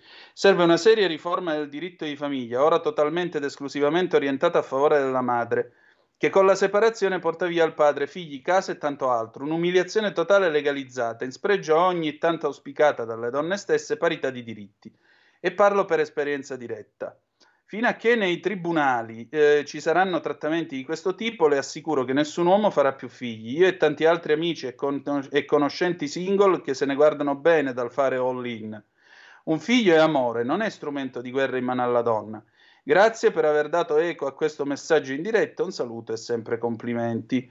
Guarda, ti dico questo, che hai ragione, ma questo è un tema del quale peraltro Matteo Salvini si è occupato in passato e a cui ha accennato, quindi credo che sarà un tema sul quale sicuramente si tornerà prima o poi a dibattere e a riflettere, anche perché, credo non sia mistero, non so quanti di voi lo sappiano, ma per esempio a Rho c'è la Casa degli Oblati di San Carlo, non vorrei sbagliarmi, che sotto... quando c'era il Cardinal Martini alla guida della diocesi di Milano, ha avviato questa sorta di, come lo possiamo chiamare, non collegio, diciamo così, è una struttura di accoglienza dei padri separati che non hanno i soldi, non si possono permettere di vivere una vita dignitosa. Ecco. E sì, ci sono tanti padri che finiscono in mezzo alla strada grazie al divorzio, quindi anche qui una riforma sarebbe più che auspicabile, caro amico, tu hai ragione. Allora, se De Gasperi, Schumann e Adenauer avessero immaginato che l'Europa sarebbe diventata un covo di distruttori famelici pronti alla qualunque pur di grecizzare chiunque, sarebbero i primi a dirci di scappare. Laura da Bologna. De Gasperi è quel signore che davanti agli alleati che gli avrebbero fatto volentieri la pelle, con molto coraggio li guardò negli occhi e gli disse: sento che tutto, tranne la vostra personale cortesia, è contro di me. De Gasperi non si sarebbe calato le brache e non se ne sarebbe andato. Abbiamo un audio? Sentiamo. Buongiorno Antonino, Pier da Riccione. No, esiste addirittura modulistica già presso le amministrazioni, viene raccolta nelle piazze, un referendum detto sinteticamente contro la guerra, ma è la proposta di sottoporre ai cittadini italiani il fatto di partecipare così attivamente alla guerra che è in Ucraina. Controlla, vedrai che è così. Ciao. Sì, no, sto vedendo infatti, però ragazzi, il vero punto del referendum è il tema del quesito, cioè è molto facile dire ripudia la guerra. Qui si tratta o di toccare qualcosa nella Costituzione o di abrogare una legge, vorrei capire qual è il quesito. Ah, ecco qua. Vuoi tu che sia abrogato l'articolo 1 del decreto legge 2 dicembre 2022 numero 185, disposizioni urgenti per la proroga dell'autorizzazione alla cessione di mezzi, materiali e equipaggiamenti militari in favore dell'autorità governativa dell'Ucraina, convertito in legge numero 8 nelle parole, prorogata al 31 dicembre bla bla bla, l'autorizzazione alla cessione di mezzi, materiali ed equipaggiamenti Richiesta, volete voi che sia abrogato l'articolo 1, numero rubricata nuovo controllo, quindi l'esportazione delle armi, e poi programmazione sanitaria nazionale, definizione dei livelli uniformi di assistenza, bla bla bla bla bla bla. Allora, sì, ho capito, c'è quindi questa idea di chiedere l'abrogazione appunto delle disposizioni per la cessione di mezzi materiali, ma vedete, sì, si può anche proporre, si può anche firmare, ma intanto il referendum deve essere approvato. E io credo che difficilmente un referendum con questo quesito possa essere approvato, per il semplice e banale motivo che l'Italia opera all'interno di un trattato internazionale che è quello della NATO, per cui non si può sottoporre al referendum una decisione che viene presa dalla NATO, che viene presa all'interno della NATO. È come se domani, nel corso di una guerra, dici: che facciamo? Facciamo un referendum per attaccare questo obiettivo anziché un altro? Boh, auguri, io non lo so se questo referendum potrà passare. Poi tra l'altro ci vogliono i tempi tecnici, perché generalmente, se non sbaglio, la pronuncia sull'ammissibilità del referendum è il 10 di febbraio di ogni anno e poi si vota appunto una domenica di giugno, quindi si tratterebbe comunque di andare a votare a giugno del 2024. E sapete qual è il fatto? Ieri Kissinger ha rilasciato un'intervista, perché Kissinger giorno 27 compie 100 anni e io metterei la firma, non so voi, ma la metterei per avere il cervello e la lucidità che ha lui, e ha detto una cosa: guardate che siccome è entrato in campo Xi Jinping, siccome ora c'è comunque questa possibilità di mediazione, lui ritiene che entro la fine dell'anno questa guerra finirà, e io comincio a credere che abbia ragione lui. Tra l'altro Kissinger dice pure che bisogna tornare a fare realpolitik e quindi a parlare anche con Putin e recuperare la Russia, che poi è quello che lui diceva anche prima di questa guerra, lo diceva già al tempo della guerra di Crimea. Non bisogna spingere la Russia fuori dal concerto delle nazioni europee, perché se no significa regalarla ai cinesi. E su questo l'amico Kissinger vi posso garantire che credo abbia ragione da vendere, ma non così, a tonnellate aggiungerei. Quindi sì, ammesso che si possa fare un referendum del genere, arriviamo a giugno del 2024, che magari la guerra è finita, è entrato in vigore un cessate il fuoco, e poi a che serve? Andiamo ad abrogare una norma che tra l'altro scade il 31 di dicembre 2023, quindi ci sarà magari, nel caso in cui la guerra continuasse, ci sarà magari un altro decreto che porterà invece tutto questo alla fine del 2024. E dopo che si fa? Si fa un altro referendum che celebreremo nella primavera, inizio estate del 2025. E correremo appresso alla guerra proponendo referendum. Non lo so, io non la vedo fattibile, perdonate. Secondo me non ci sono i tempi. Allora, altre zappe che sono giunte. Purtroppo la scarsa, se non infima qualità del personale politico sconsiglierebbe dare maggiore potere a chi che sia. Antonio Davarese. Eh sì, e viviamo invece in questo bordello e casino che non è altro la politica italiana, e poi stiamo tutti meglio, vero? Dove nessuno decide niente, nessuno è responsabile di niente e nessuno fa niente. Il referendum contro la guerra che qualcuno aveva detto è quello per cui raccogliere le firme Marco Rizzo. Poi se si può fare, non lo so, Enrico da Piombino. Secondo me non passa un quesito del genere. Poi se passa comunque arriva fuori tempo massimo. Buongiorno Antonino, Lori da Monza. Ciao Lori. La segretaria del partito dei bolscevichi mi ricorda Capitan Fracassa, maschera carnevalesca. Inoltre, non che splenda di intelligenza, dovrebbe essere più collaborativa per il bene del paese, ma con l'armocromista a 300 euro al mese che le dice com'è che si deve vestire. Allora per la NATO sveniamoci tutti e andiamo a ramengo per Biden. Il problema non è Biden, il problema è che pacta sunt servanda, il diritto internazionale si regge su sto principio. Sì, 100 anni col cervello di Kissinger, ma non con quello che ha sulla sua coscienza, Stefano. Questo ne possiamo discutere. Non ho detto che scappare sia calare le braghe, come hai interpretato tu, carissimo Antonino, bensì capire di aver creato un mostro manipolativo e distruttivo, non gestibile, per cui l'unica via per sopravvivergli è lasciarlo, che è calare le braghe, perdonami. E se tutti lo lasciassero, il mostro Unione Europea si sgonfierebbe, morirebbe politicamente, smetterebbe di danneggiare gli stati che l'hanno creato. Però poi dobbiamo creare qualcos'altro. Non è che possiamo fare l'Europa di tanti paesini, paesuzzi, tanti nanetti che come i Minion e non contano niente a livello internazionale.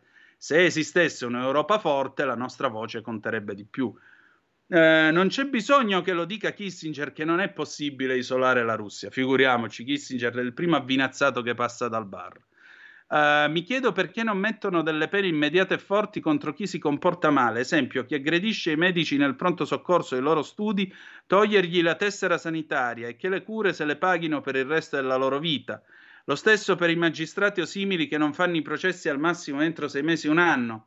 A questi ultimi togliergli anche lo stipendio per ogni processo in ritardo, dagli per vivere 800.000 euro al mese, come hanno la maggioranza degli anziani italiani. Allora, la procedura penale naturalmente ha i suoi tempi e i giudici quando chiedono le proroghe sono comunque nel rispetto dei tempi, quindi multarli non capisco quale sarebbe, cioè capisco l'idea di efficientare la durata dei processi, ma a questo punto servono tutta una serie di norme per alleggerire il carico dei tribunali, il carico di lavoro e così via. Per quanto riguarda la tessera sanitaria, lì l'articolo 32 della Costituzione dice che la sanità è per tutti, quindi non puoi negarla, non puoi negarla. Altro potere alla premier familista già piglia tutto, col premierato, allora votiamo il semipresidenzialismo alla francese o parliamone. Poi usciamo subito dall'Europa ancora. Buongiorno, gli studenti che protestano davanti alle università non sono altro che le sardine usate strumentalmente contro il governo da chi ha ridotto il paese in queste condizioni. Il potere logora chi non ce l'ha, andiamo avanti, mai mollare, grazie Paola. Dario, i padri costituzionali non si sono preoccupati di imporre un sistema elettorale piuttosto che un altro, il potere spetta al popolo che lo esercita nei modi previsti dalla Costituzione.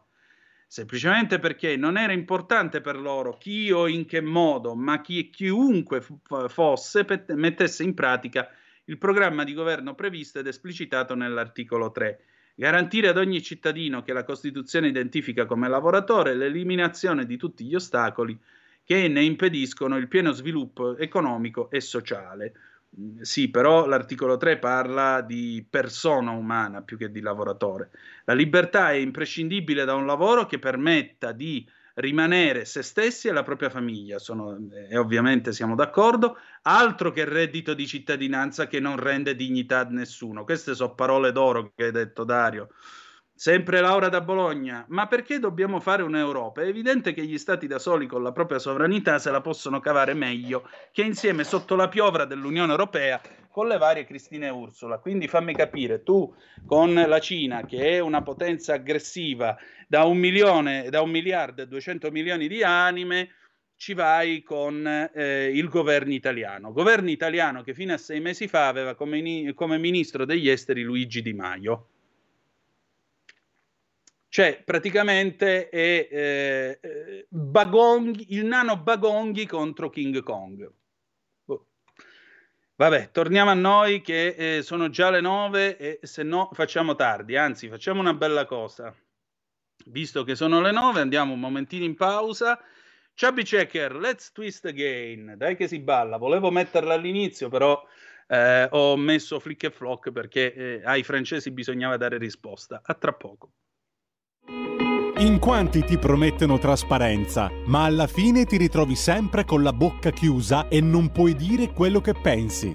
Radio Libertà non ha filtri né censure, ascolta la gente e parla come la gente.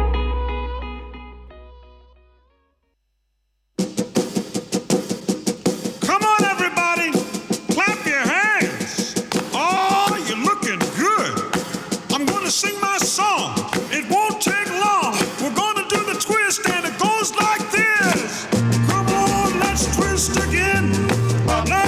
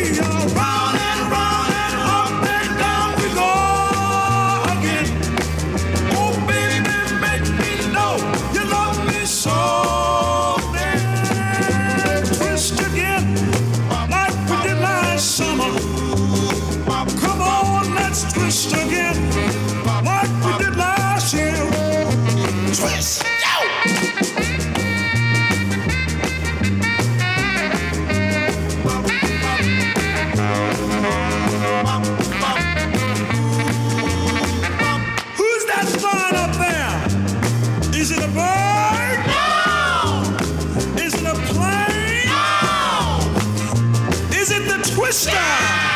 Yeah! Twist again, like we did last summer.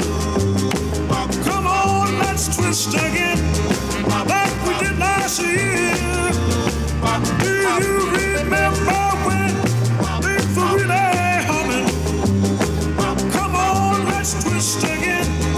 Twist, the time is here.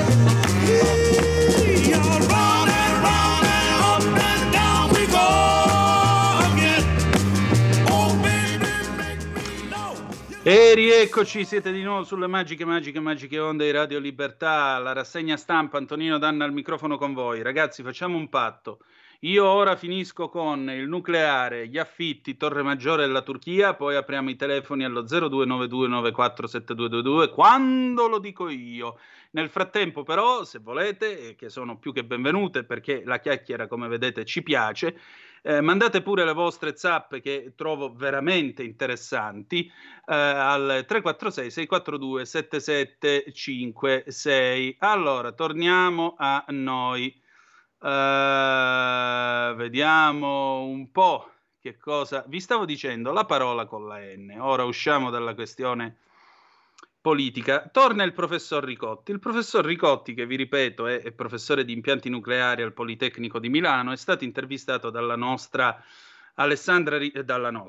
collega Alessandra Ricciardi di Italia Oggi, e lui ha fatto alcune osservazioni, perché vedete, stabilità politica significa anche poter pianificare la costruzione di centrali nucleari, perché se tu, questo è un discorso che abbiamo fatto più volte a Zoom, tu dici facciamo un piano per le centrali nucleari a 10 anni, lo chiamiamo piano Salvini per le centrali nucleari a 10 anni, benissimo, tra 6 mesi, un anno il governo cade, ne sale un altro, rimpasto, ne arriva un altro ancora, e questi qui pigliano e ti dicono no, nucleare non se ne fa più, e facciamo avanti e indietro come abbiamo fatto col ponte sullo stretto.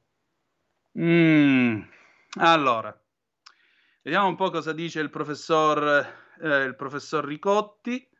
Eccolo qua. Domanda: il Parlamento italiano ha approvato la mozione che impegna il governo a inserire l'energia nucleare nel mix energetico utile anche ai fini della decarbonizzazione. Qual è la novità? Risposta: credo che la novità assoluta sia rappresentata dall'approccio bottom-up scelto dal governo, diverso da quello del 2009, ossia prima di discuterne in Parlamento e poi, in caso positivo, come è avvenuto, iniziare a identificare e a muovere tutti i passi necessari per preparare la strada al possibile ritorno al nucleare in Italia. Senza peraltro dimenticare che un primo risultato immediato può venire da collaborazioni e accordi sull'energia nucleare con i paesi europei che utilizzano questa fonte.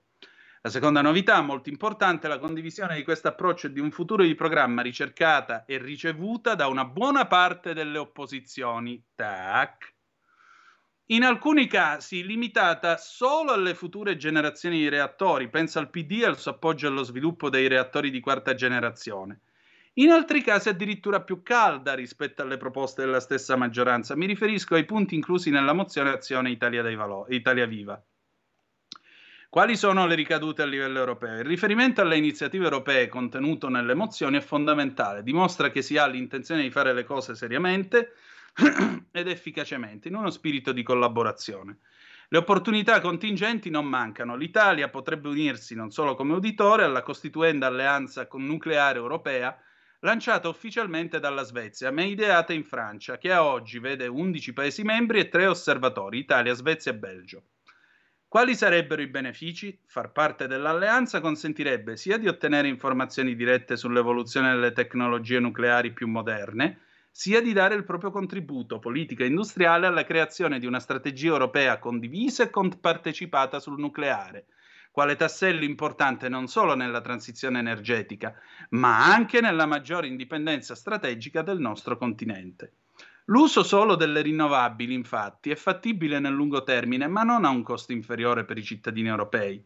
E poi c'è il problema della dipendenza strategica. Tutto rinnovabili significa massimizzare la richiesta di materie critiche come metalli e terre rare, rischiando di passare dalla dipendenza di Putin a quella di Xi Jinping. Ecco appunto che mi sembra un'analisi abbastanza condivisibile. Va bene, allora adesso noi torniamo un momento qui e andiamo a vedere la questione degli affitti. La questione degli affitti E io, guardate, credo che questa questione sia riassumibile in quello che ha scritto Vittorio Feltri, del quale io quoto anche i respiri che ha fatto mentre scriveva questo pezzo. Adesso ve lo leggo, credo che saremo tutti d'accordo. State a sentire. In pochi giorni, da quando siamo ovviamente sul Libero, in pochi giorni da quando ha deciso di impiantare una tenda nei pressi dell'università per protestare contro gli affitti milanesi giudicati eccessivi, una ragazza di Bergamo, Ilaria, è diventata famosa in tutta Italia. La gente le dà ragione perché in effetti le pigioni sono molto alte e non accessibili a chi ha un portafoglio adeguato. D'altronde è ovvio una vecchia abitudine che le persone poco abbienti ce l'abbiano col rincaro dei prezzi e pretendano comunque di vivere come i ricchi. Beh, questo non lo condivido. Esse non ragionano, ma vogliono ottenere certi beni sborsando col poco che hanno. Non sanno, non vogliono sapere che in tutte le capitali, non solo d'Europa, un monolocale costa un occhio della testa, quanto nei pressi della nostrana Madonnina. A dettare legge in campo immobiliare, come in ogni settore, è il mercato. Pertanto è assurdo protestare. 40 metri di pavimento in locazione richiedono l'esborso di quasi 1.000 euro mensili. La ragazza robica è stata subito imitata da vari suoi coetanei che frequentano il Politecnico. Presto le piazze nei pressi degli atenei milanesi si trasformeranno in tendopoli. Sarà una follia, giacché i nostri giovani ignorano che esiste il pendolarismo, a cui tutti quelli della mia generazione, senza contare i nostri figli, si sono sottoposti per laurearsi nel capoluogo lombardo. Infatti all'epoca varie facoltà non erano attive in provincia, per esempio a Bergamo. Pertanto molti di noi la mattina si alzavano presto, salivano sul treno in orari antelucani e si recavano all'università. E la sera, a lezioni terminate, se ne tornavano sempre utilizzando, ecco qua, i convogli ferroviari. Non mi risulta che allora parecchi miei coetanei morissero di stanchezza. Diventavano tutti dottori, rimanendo in buona salute e direi in ottima forma. Si dà il caso che allora come adesso gli affitti fossero di diversa entità, diversa piuttosto era la volontà degli studenti che non piagnucolavano se mamma e papà non avevano i mezzi per offrire loro un alloggio nella metropoli. Mia figlia, che si laureò in chimica a Pavia, non potendo andare avanti e indietro da Bergamo, si rifugiò in un collegio poco oneroso e mio figlio, che frequentava la Cattolica, era un pendolare e non è morto di fatica. Nessun bergamasco, dovendo studiare a Milano, ha mai posseduto un quartierino in Piazza Duomo. Coraggio, chette, fatevi il mazzo e non la tenda per muovere a pietà gli amministratori dei condomini.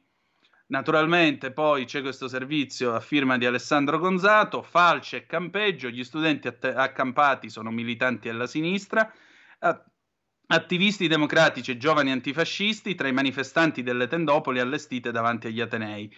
Intervengono ai convegni della CGIL e dei partigiani. Adesso la stampa progressista se li contende, e che se li contenda pure. Andiamo a vedere il caso Torremaggiore, il delitto di Torremaggiore, poi chiudiamo con la Turchia e nel frattempo credo che siano arrivate altre zappe, mi fa molto piacere, detto tra noi. Allora, dov'è qua la questione di Torremaggiore e gli occhi miei che se ne sono andati, amiche e amici miei, ma non dell'avventura? Non lo trovo più. Dov'era? Su Repubblica, ecco qua. Allora, gli studenti cercano di andare fuori casa, liberi. Sì, gli studenti soprattutto dovrebbero studiare, perché quando sei studente ti devi anche adattare al fatto che non ci sia mamma a portare il caffè a letto o la possibilità di vivere in centro a Milano. Pagina 17, andiamo a vedere su Repubblica che cosa dice a proposito del caso di Torremaggiore. Eccolo qua, Jessica molestata più volte dal padre, la verità di Tefta scampata al massacro. Tefta, moglie di Tolant Malai, il panettiere albanese di 45 anni che lo scorso fine settimana a Torremaggiore nel Foggiano ha ucciso a coltellate la figlia Jessica di 16 anni e Massimo De Santis vicino ai Casella Coppia. Il reo confesso era certo dell'esistenza di una relazione extraconiugale tra la moglie e il 51enne e per questo ha progettato il massacro. Tefta è stata sottoposta a un delicato intervento chirurgico, ma trova lo stesso forza e coraggio di rilasciare un'intervista alla TV albanese News 24 per dare la versione dei fatti. Mio marito è un mostro, fino a 2 anni fa ha molestato sessualmente la figlia, ricostruisce la donna. Secondo il suo racconto non si tratterebbe di un episodio singolo, è successo diverse volte, rivela Tefta. L'aveva toccata, anche se non abusata completamente. Nella banca dati delle forze dell'ordine non risulta alcuna denuncia per molestie o maltrattamenti in famiglia contro l'uomo, ma la madre di Jessica spiega se non lo ha denunciato è solo per non avere una brutta nomea, si sa come vanno certe cose. Non lo voglio commentare.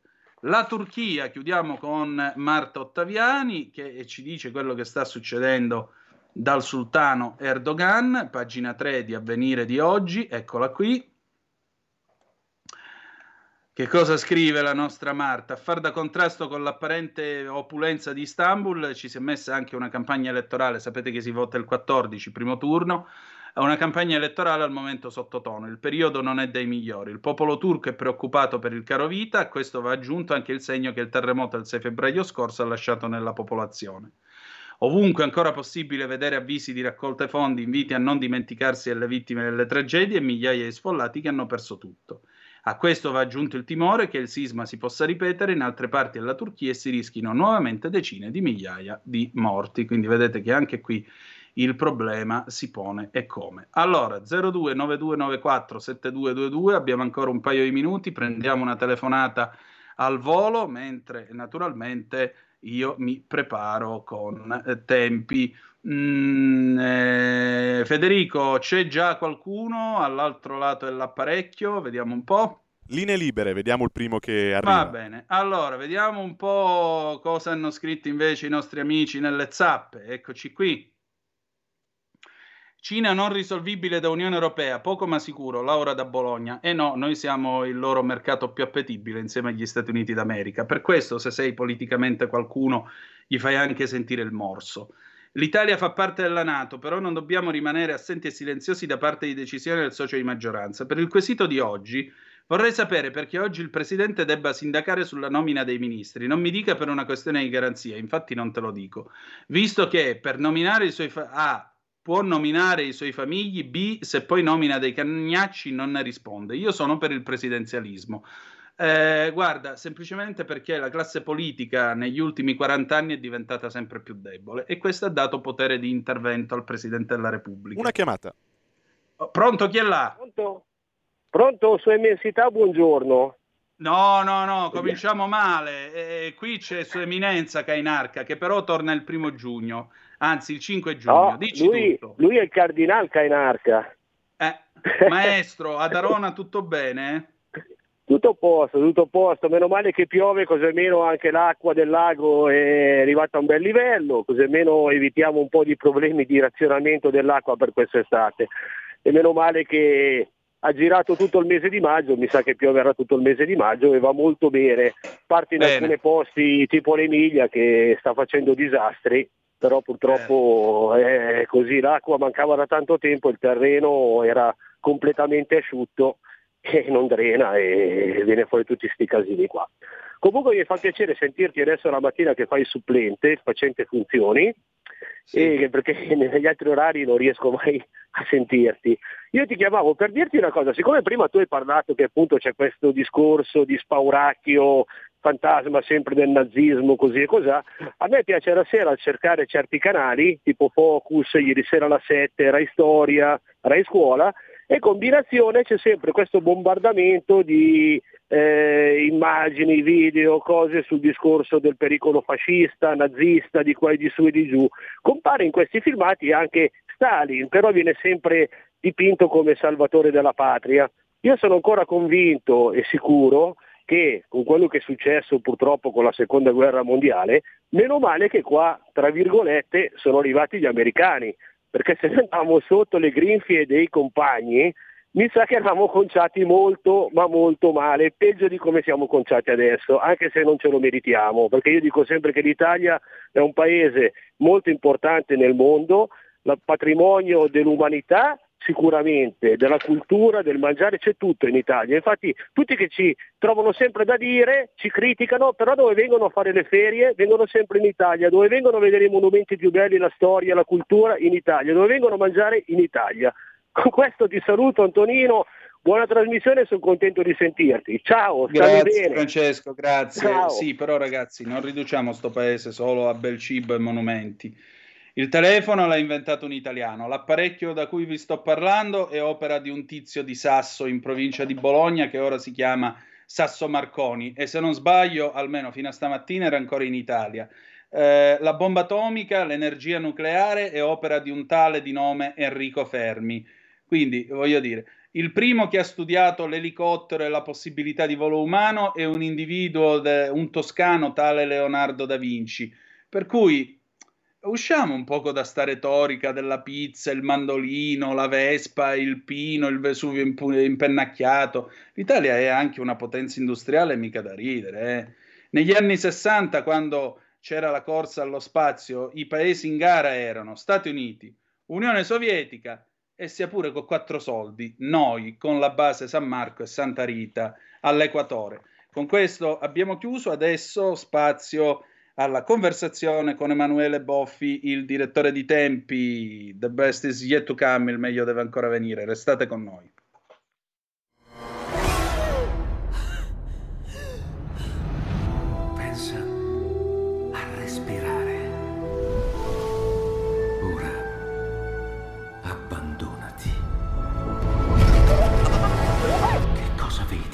Luce, oscurità, l'equilibrio. È tanto più grande. C'è stato un risveglio. Hai sentito? Conosco una sola verità.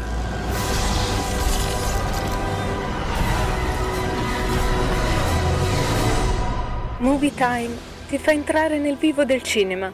Ti fa sentire come se fossi tu il protagonista del grande schermo.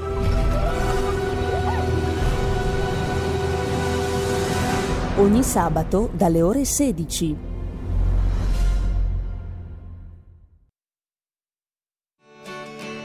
Una finestra sul mondo, il mensile Tempi. E la linea torna ad Antonino Danna. Grazie Meneghino Volante. Allora, siete sempre sulle magiche onde di Radio Libertà. Questo è il nostro graditissimo colloquio con Emanuele Boffi, direttore di Tempi. Carissimo Emanuele, buongiorno, ben trovato. Buongiorno a te e a chi ci ascolta.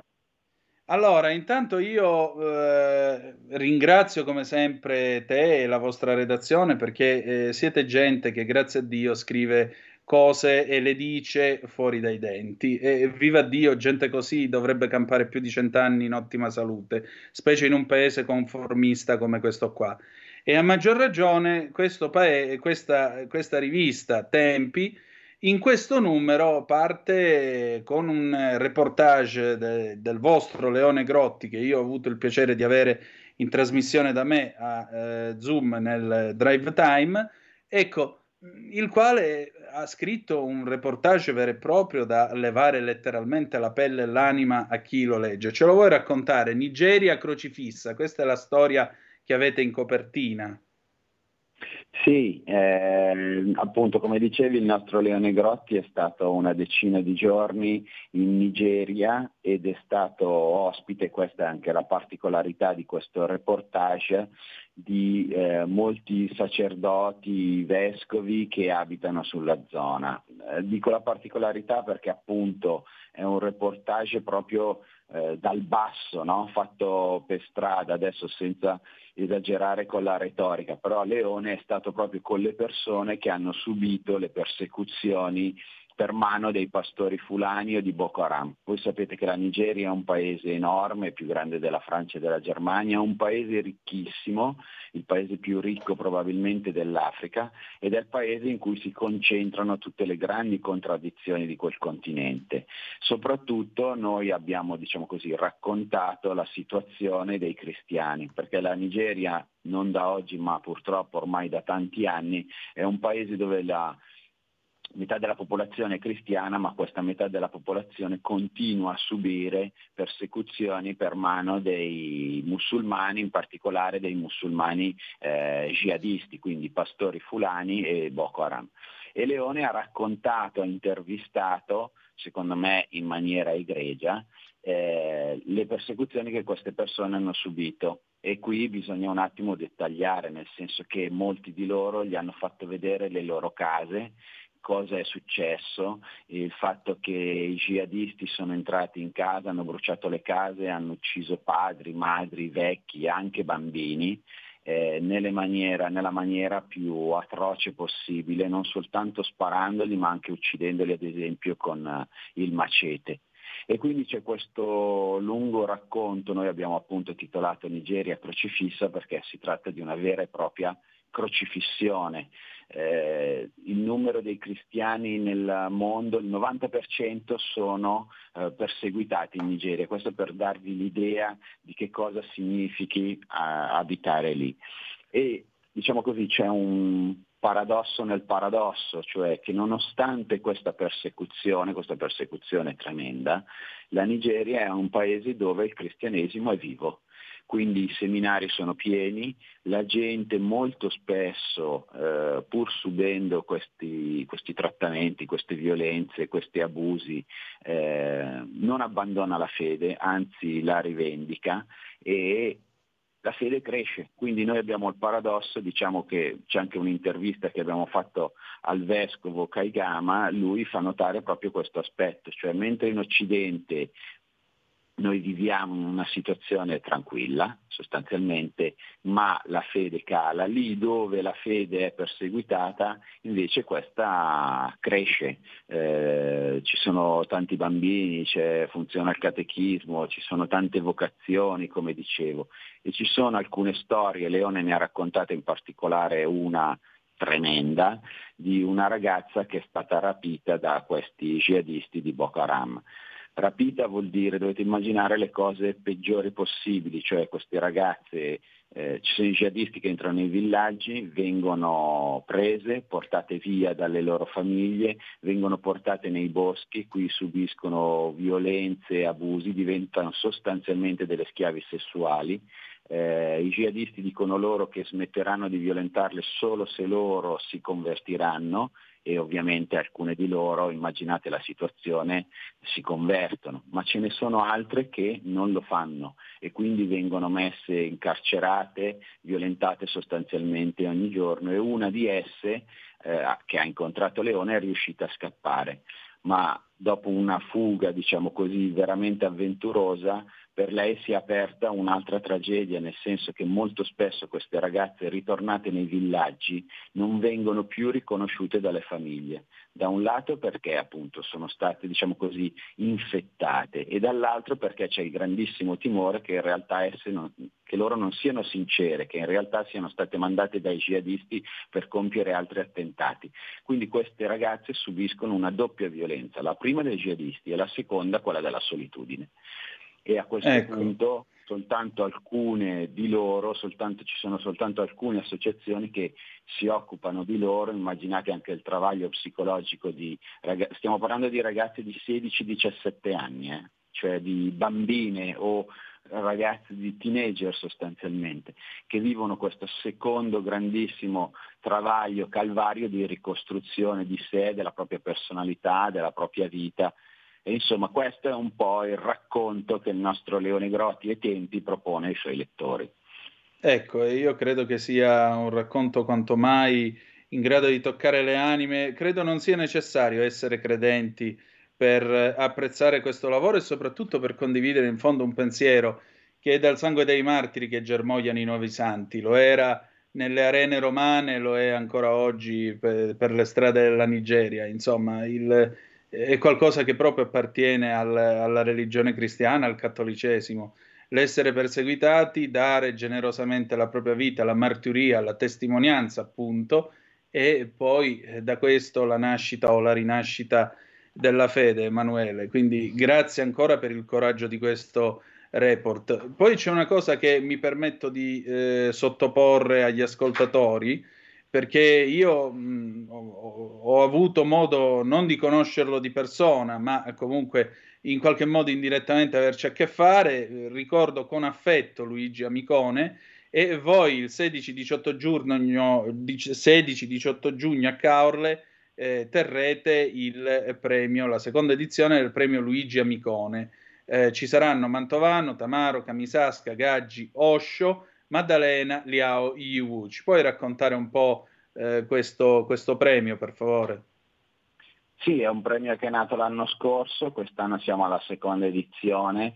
Tu hai citato appunto gli ospiti che saranno presenti a questo premio, che è fatto anche da una serie di incontri. I temi sono quelli ovviamente legati all'attualità, ma sempre con lo stile di tempi, quindi cercando di dare sempre anche un approfondimento. Quindi con Mantovano parleremo sicuramente di politica, ma chi conosce Mantovano sa che è anche un uomo di cultura, che sa andare anche al di là della cronaca spicciola.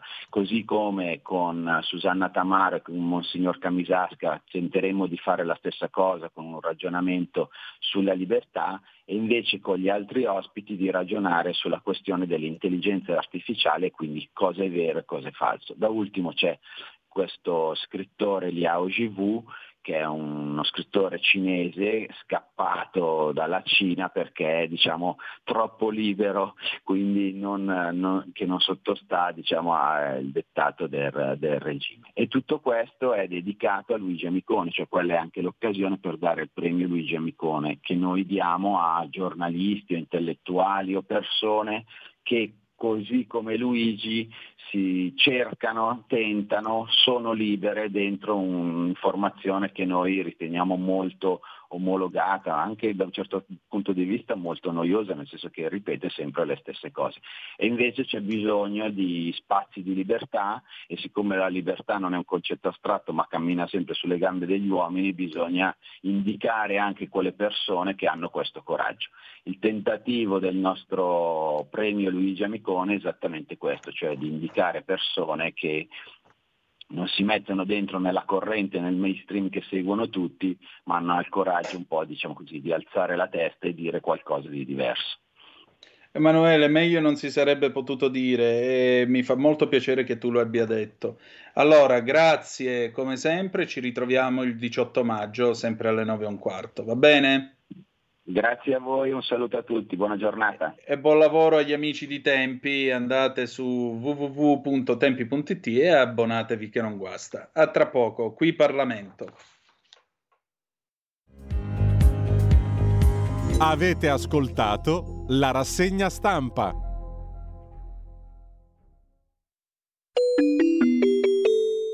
Qui Parlamento. Grazie Presidente.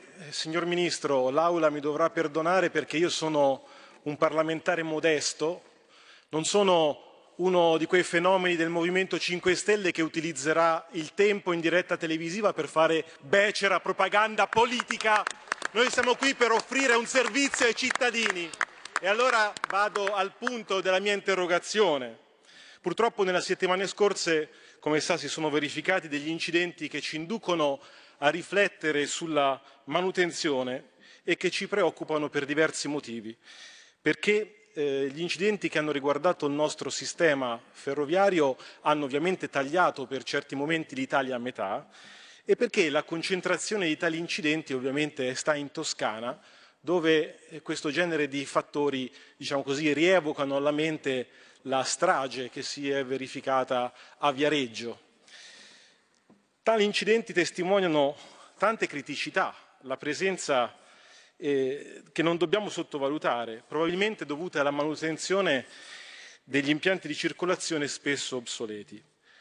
Ora, non possiamo pretendere che il Governo abbia la bacchetta magica, ma siamo consapevoli che l'attenzione del suo Ministero su questo fronte è assolutamente importante e che esiste la consapevolezza che un Paese che senza efficaci strutture e infrastrutture di trasporto non può competere, non può crescere, non può dare benessere ai suoi cittadini. Grazie. E quindi le chiediamo quali investimenti sono già programmati e quali ulteriori iniziative intende adottare per migliorare l'efficienza e la sicurezza della nostra rete ferroviaria. Grazie. Sentiamo la risposta del Ministro delle Infrastrutture e dei Trasporti, Matteo Salvini. Prego. Grazie per la precisione della domanda, a cui vedrò di essere altrettanto preciso nella risposta. Nel contratto di programma con RFI per manutenzione ordinaria e straordinaria ci sono 17 miliardi di euro stanziati. Per l'intero contratto di programma fino al 2026 per investimenti sulla rete ferroviaria alta velocità, treni regionali e interregionali, sono a bilancio 120 miliardi. Per il PNR, per infrastrutture moderne, sicure, digitalizzate e sostenibili, sono a bilancio altri 25 miliardi. Vado nel dettaglio di 4-5 interventi, altrimenti potrei star qua e ci starei molto volentieri in mezza giornata. Realizzazione del passante alta velocità di Firenze, atteso non so da quanto tempo, opera dal costo di 2,7 miliardi di euro, interamente finanziata, che eliminerà l'interferenza tra i treni ad alta velocità e quelli regionali. Sarò sul posto lunedì. Alta velocità Brescia-Padova, sono già stato alla Galleria di Lonato, abbiamo provveduto ad aggiornare il fabbisogno dell'attraversamento ferroviario della città di Vicenza. Parliamo di investimenti del valore complessivo di oltre 10 miliardi. Collegamento Orte-Falconara, Tirreno-Adriatico, si è conclusa nei giorni scorsi la conferenza dei servizi che ha dato l'ok al raddoppio in territorio marchigiano tra Genga e Serra San Quirico, individuato come prioritario dal valore di 631 milioni di euro. Entro la metà di giugno potrà essere bandita la gara. Ancora, programmato e finanziato il raddoppio e l'elettrificazione della ferrovia Empoli-Siena con 300 milioni di euro e inserimento del quadruplicamento della Pisa-Empoli nel contratto di programma affinché sia finalmente progettato e realizzato. Poi, per ribadire la necessità di colmare il divario infrastrutturale del Sud, in particolare della Sicilia, è bene ricordare l'investimento già finanziato e già in corso, basta visitare i cantieri, per la velocizzazione della Palermo-Catania-Messina del valore di 11,8 miliardi di euro. Questa è la realtà dell'Italia dei sì, i signor no di professione secondo me non aiutano il Paese. Grazie Ministro, ha facoltà di replicare il deputato Barabotti, 2 minuti prego. Grazie signor Ministro, la sua risposta è pienamente soddisfacente e direi anche pienamente rassicurante per gli italiani, almeno gli italiani che vogliono un'Italia competitiva e protagonista, un po' meno per quelli che vogliono un'Italia per i fautori della crescita, della decrescita felice e protagonisti dell'Italia del no. Le linee di azione che il Ministro ci ha illustrato sono coerenti con una strategia di sviluppo globale ed integrata, non solo velocità ma anche sostenibilità, affidabilità, intermodalità e sicurezza.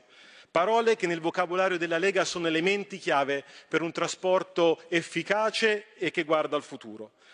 La potenza di fuoco messa in campo dal Ministro Salvini per far fronte a queste sfide è importante.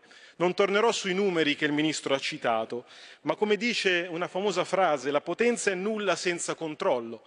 E quindi voglio ribadire che grazie al nuovo codice degli appalti, al suo approccio pragmatico, al suo lavoro quotidiano siamo all'alba di un'importante stagione per i collegamenti del nostro Paese e per il nostro futuro. Qui Parlamento.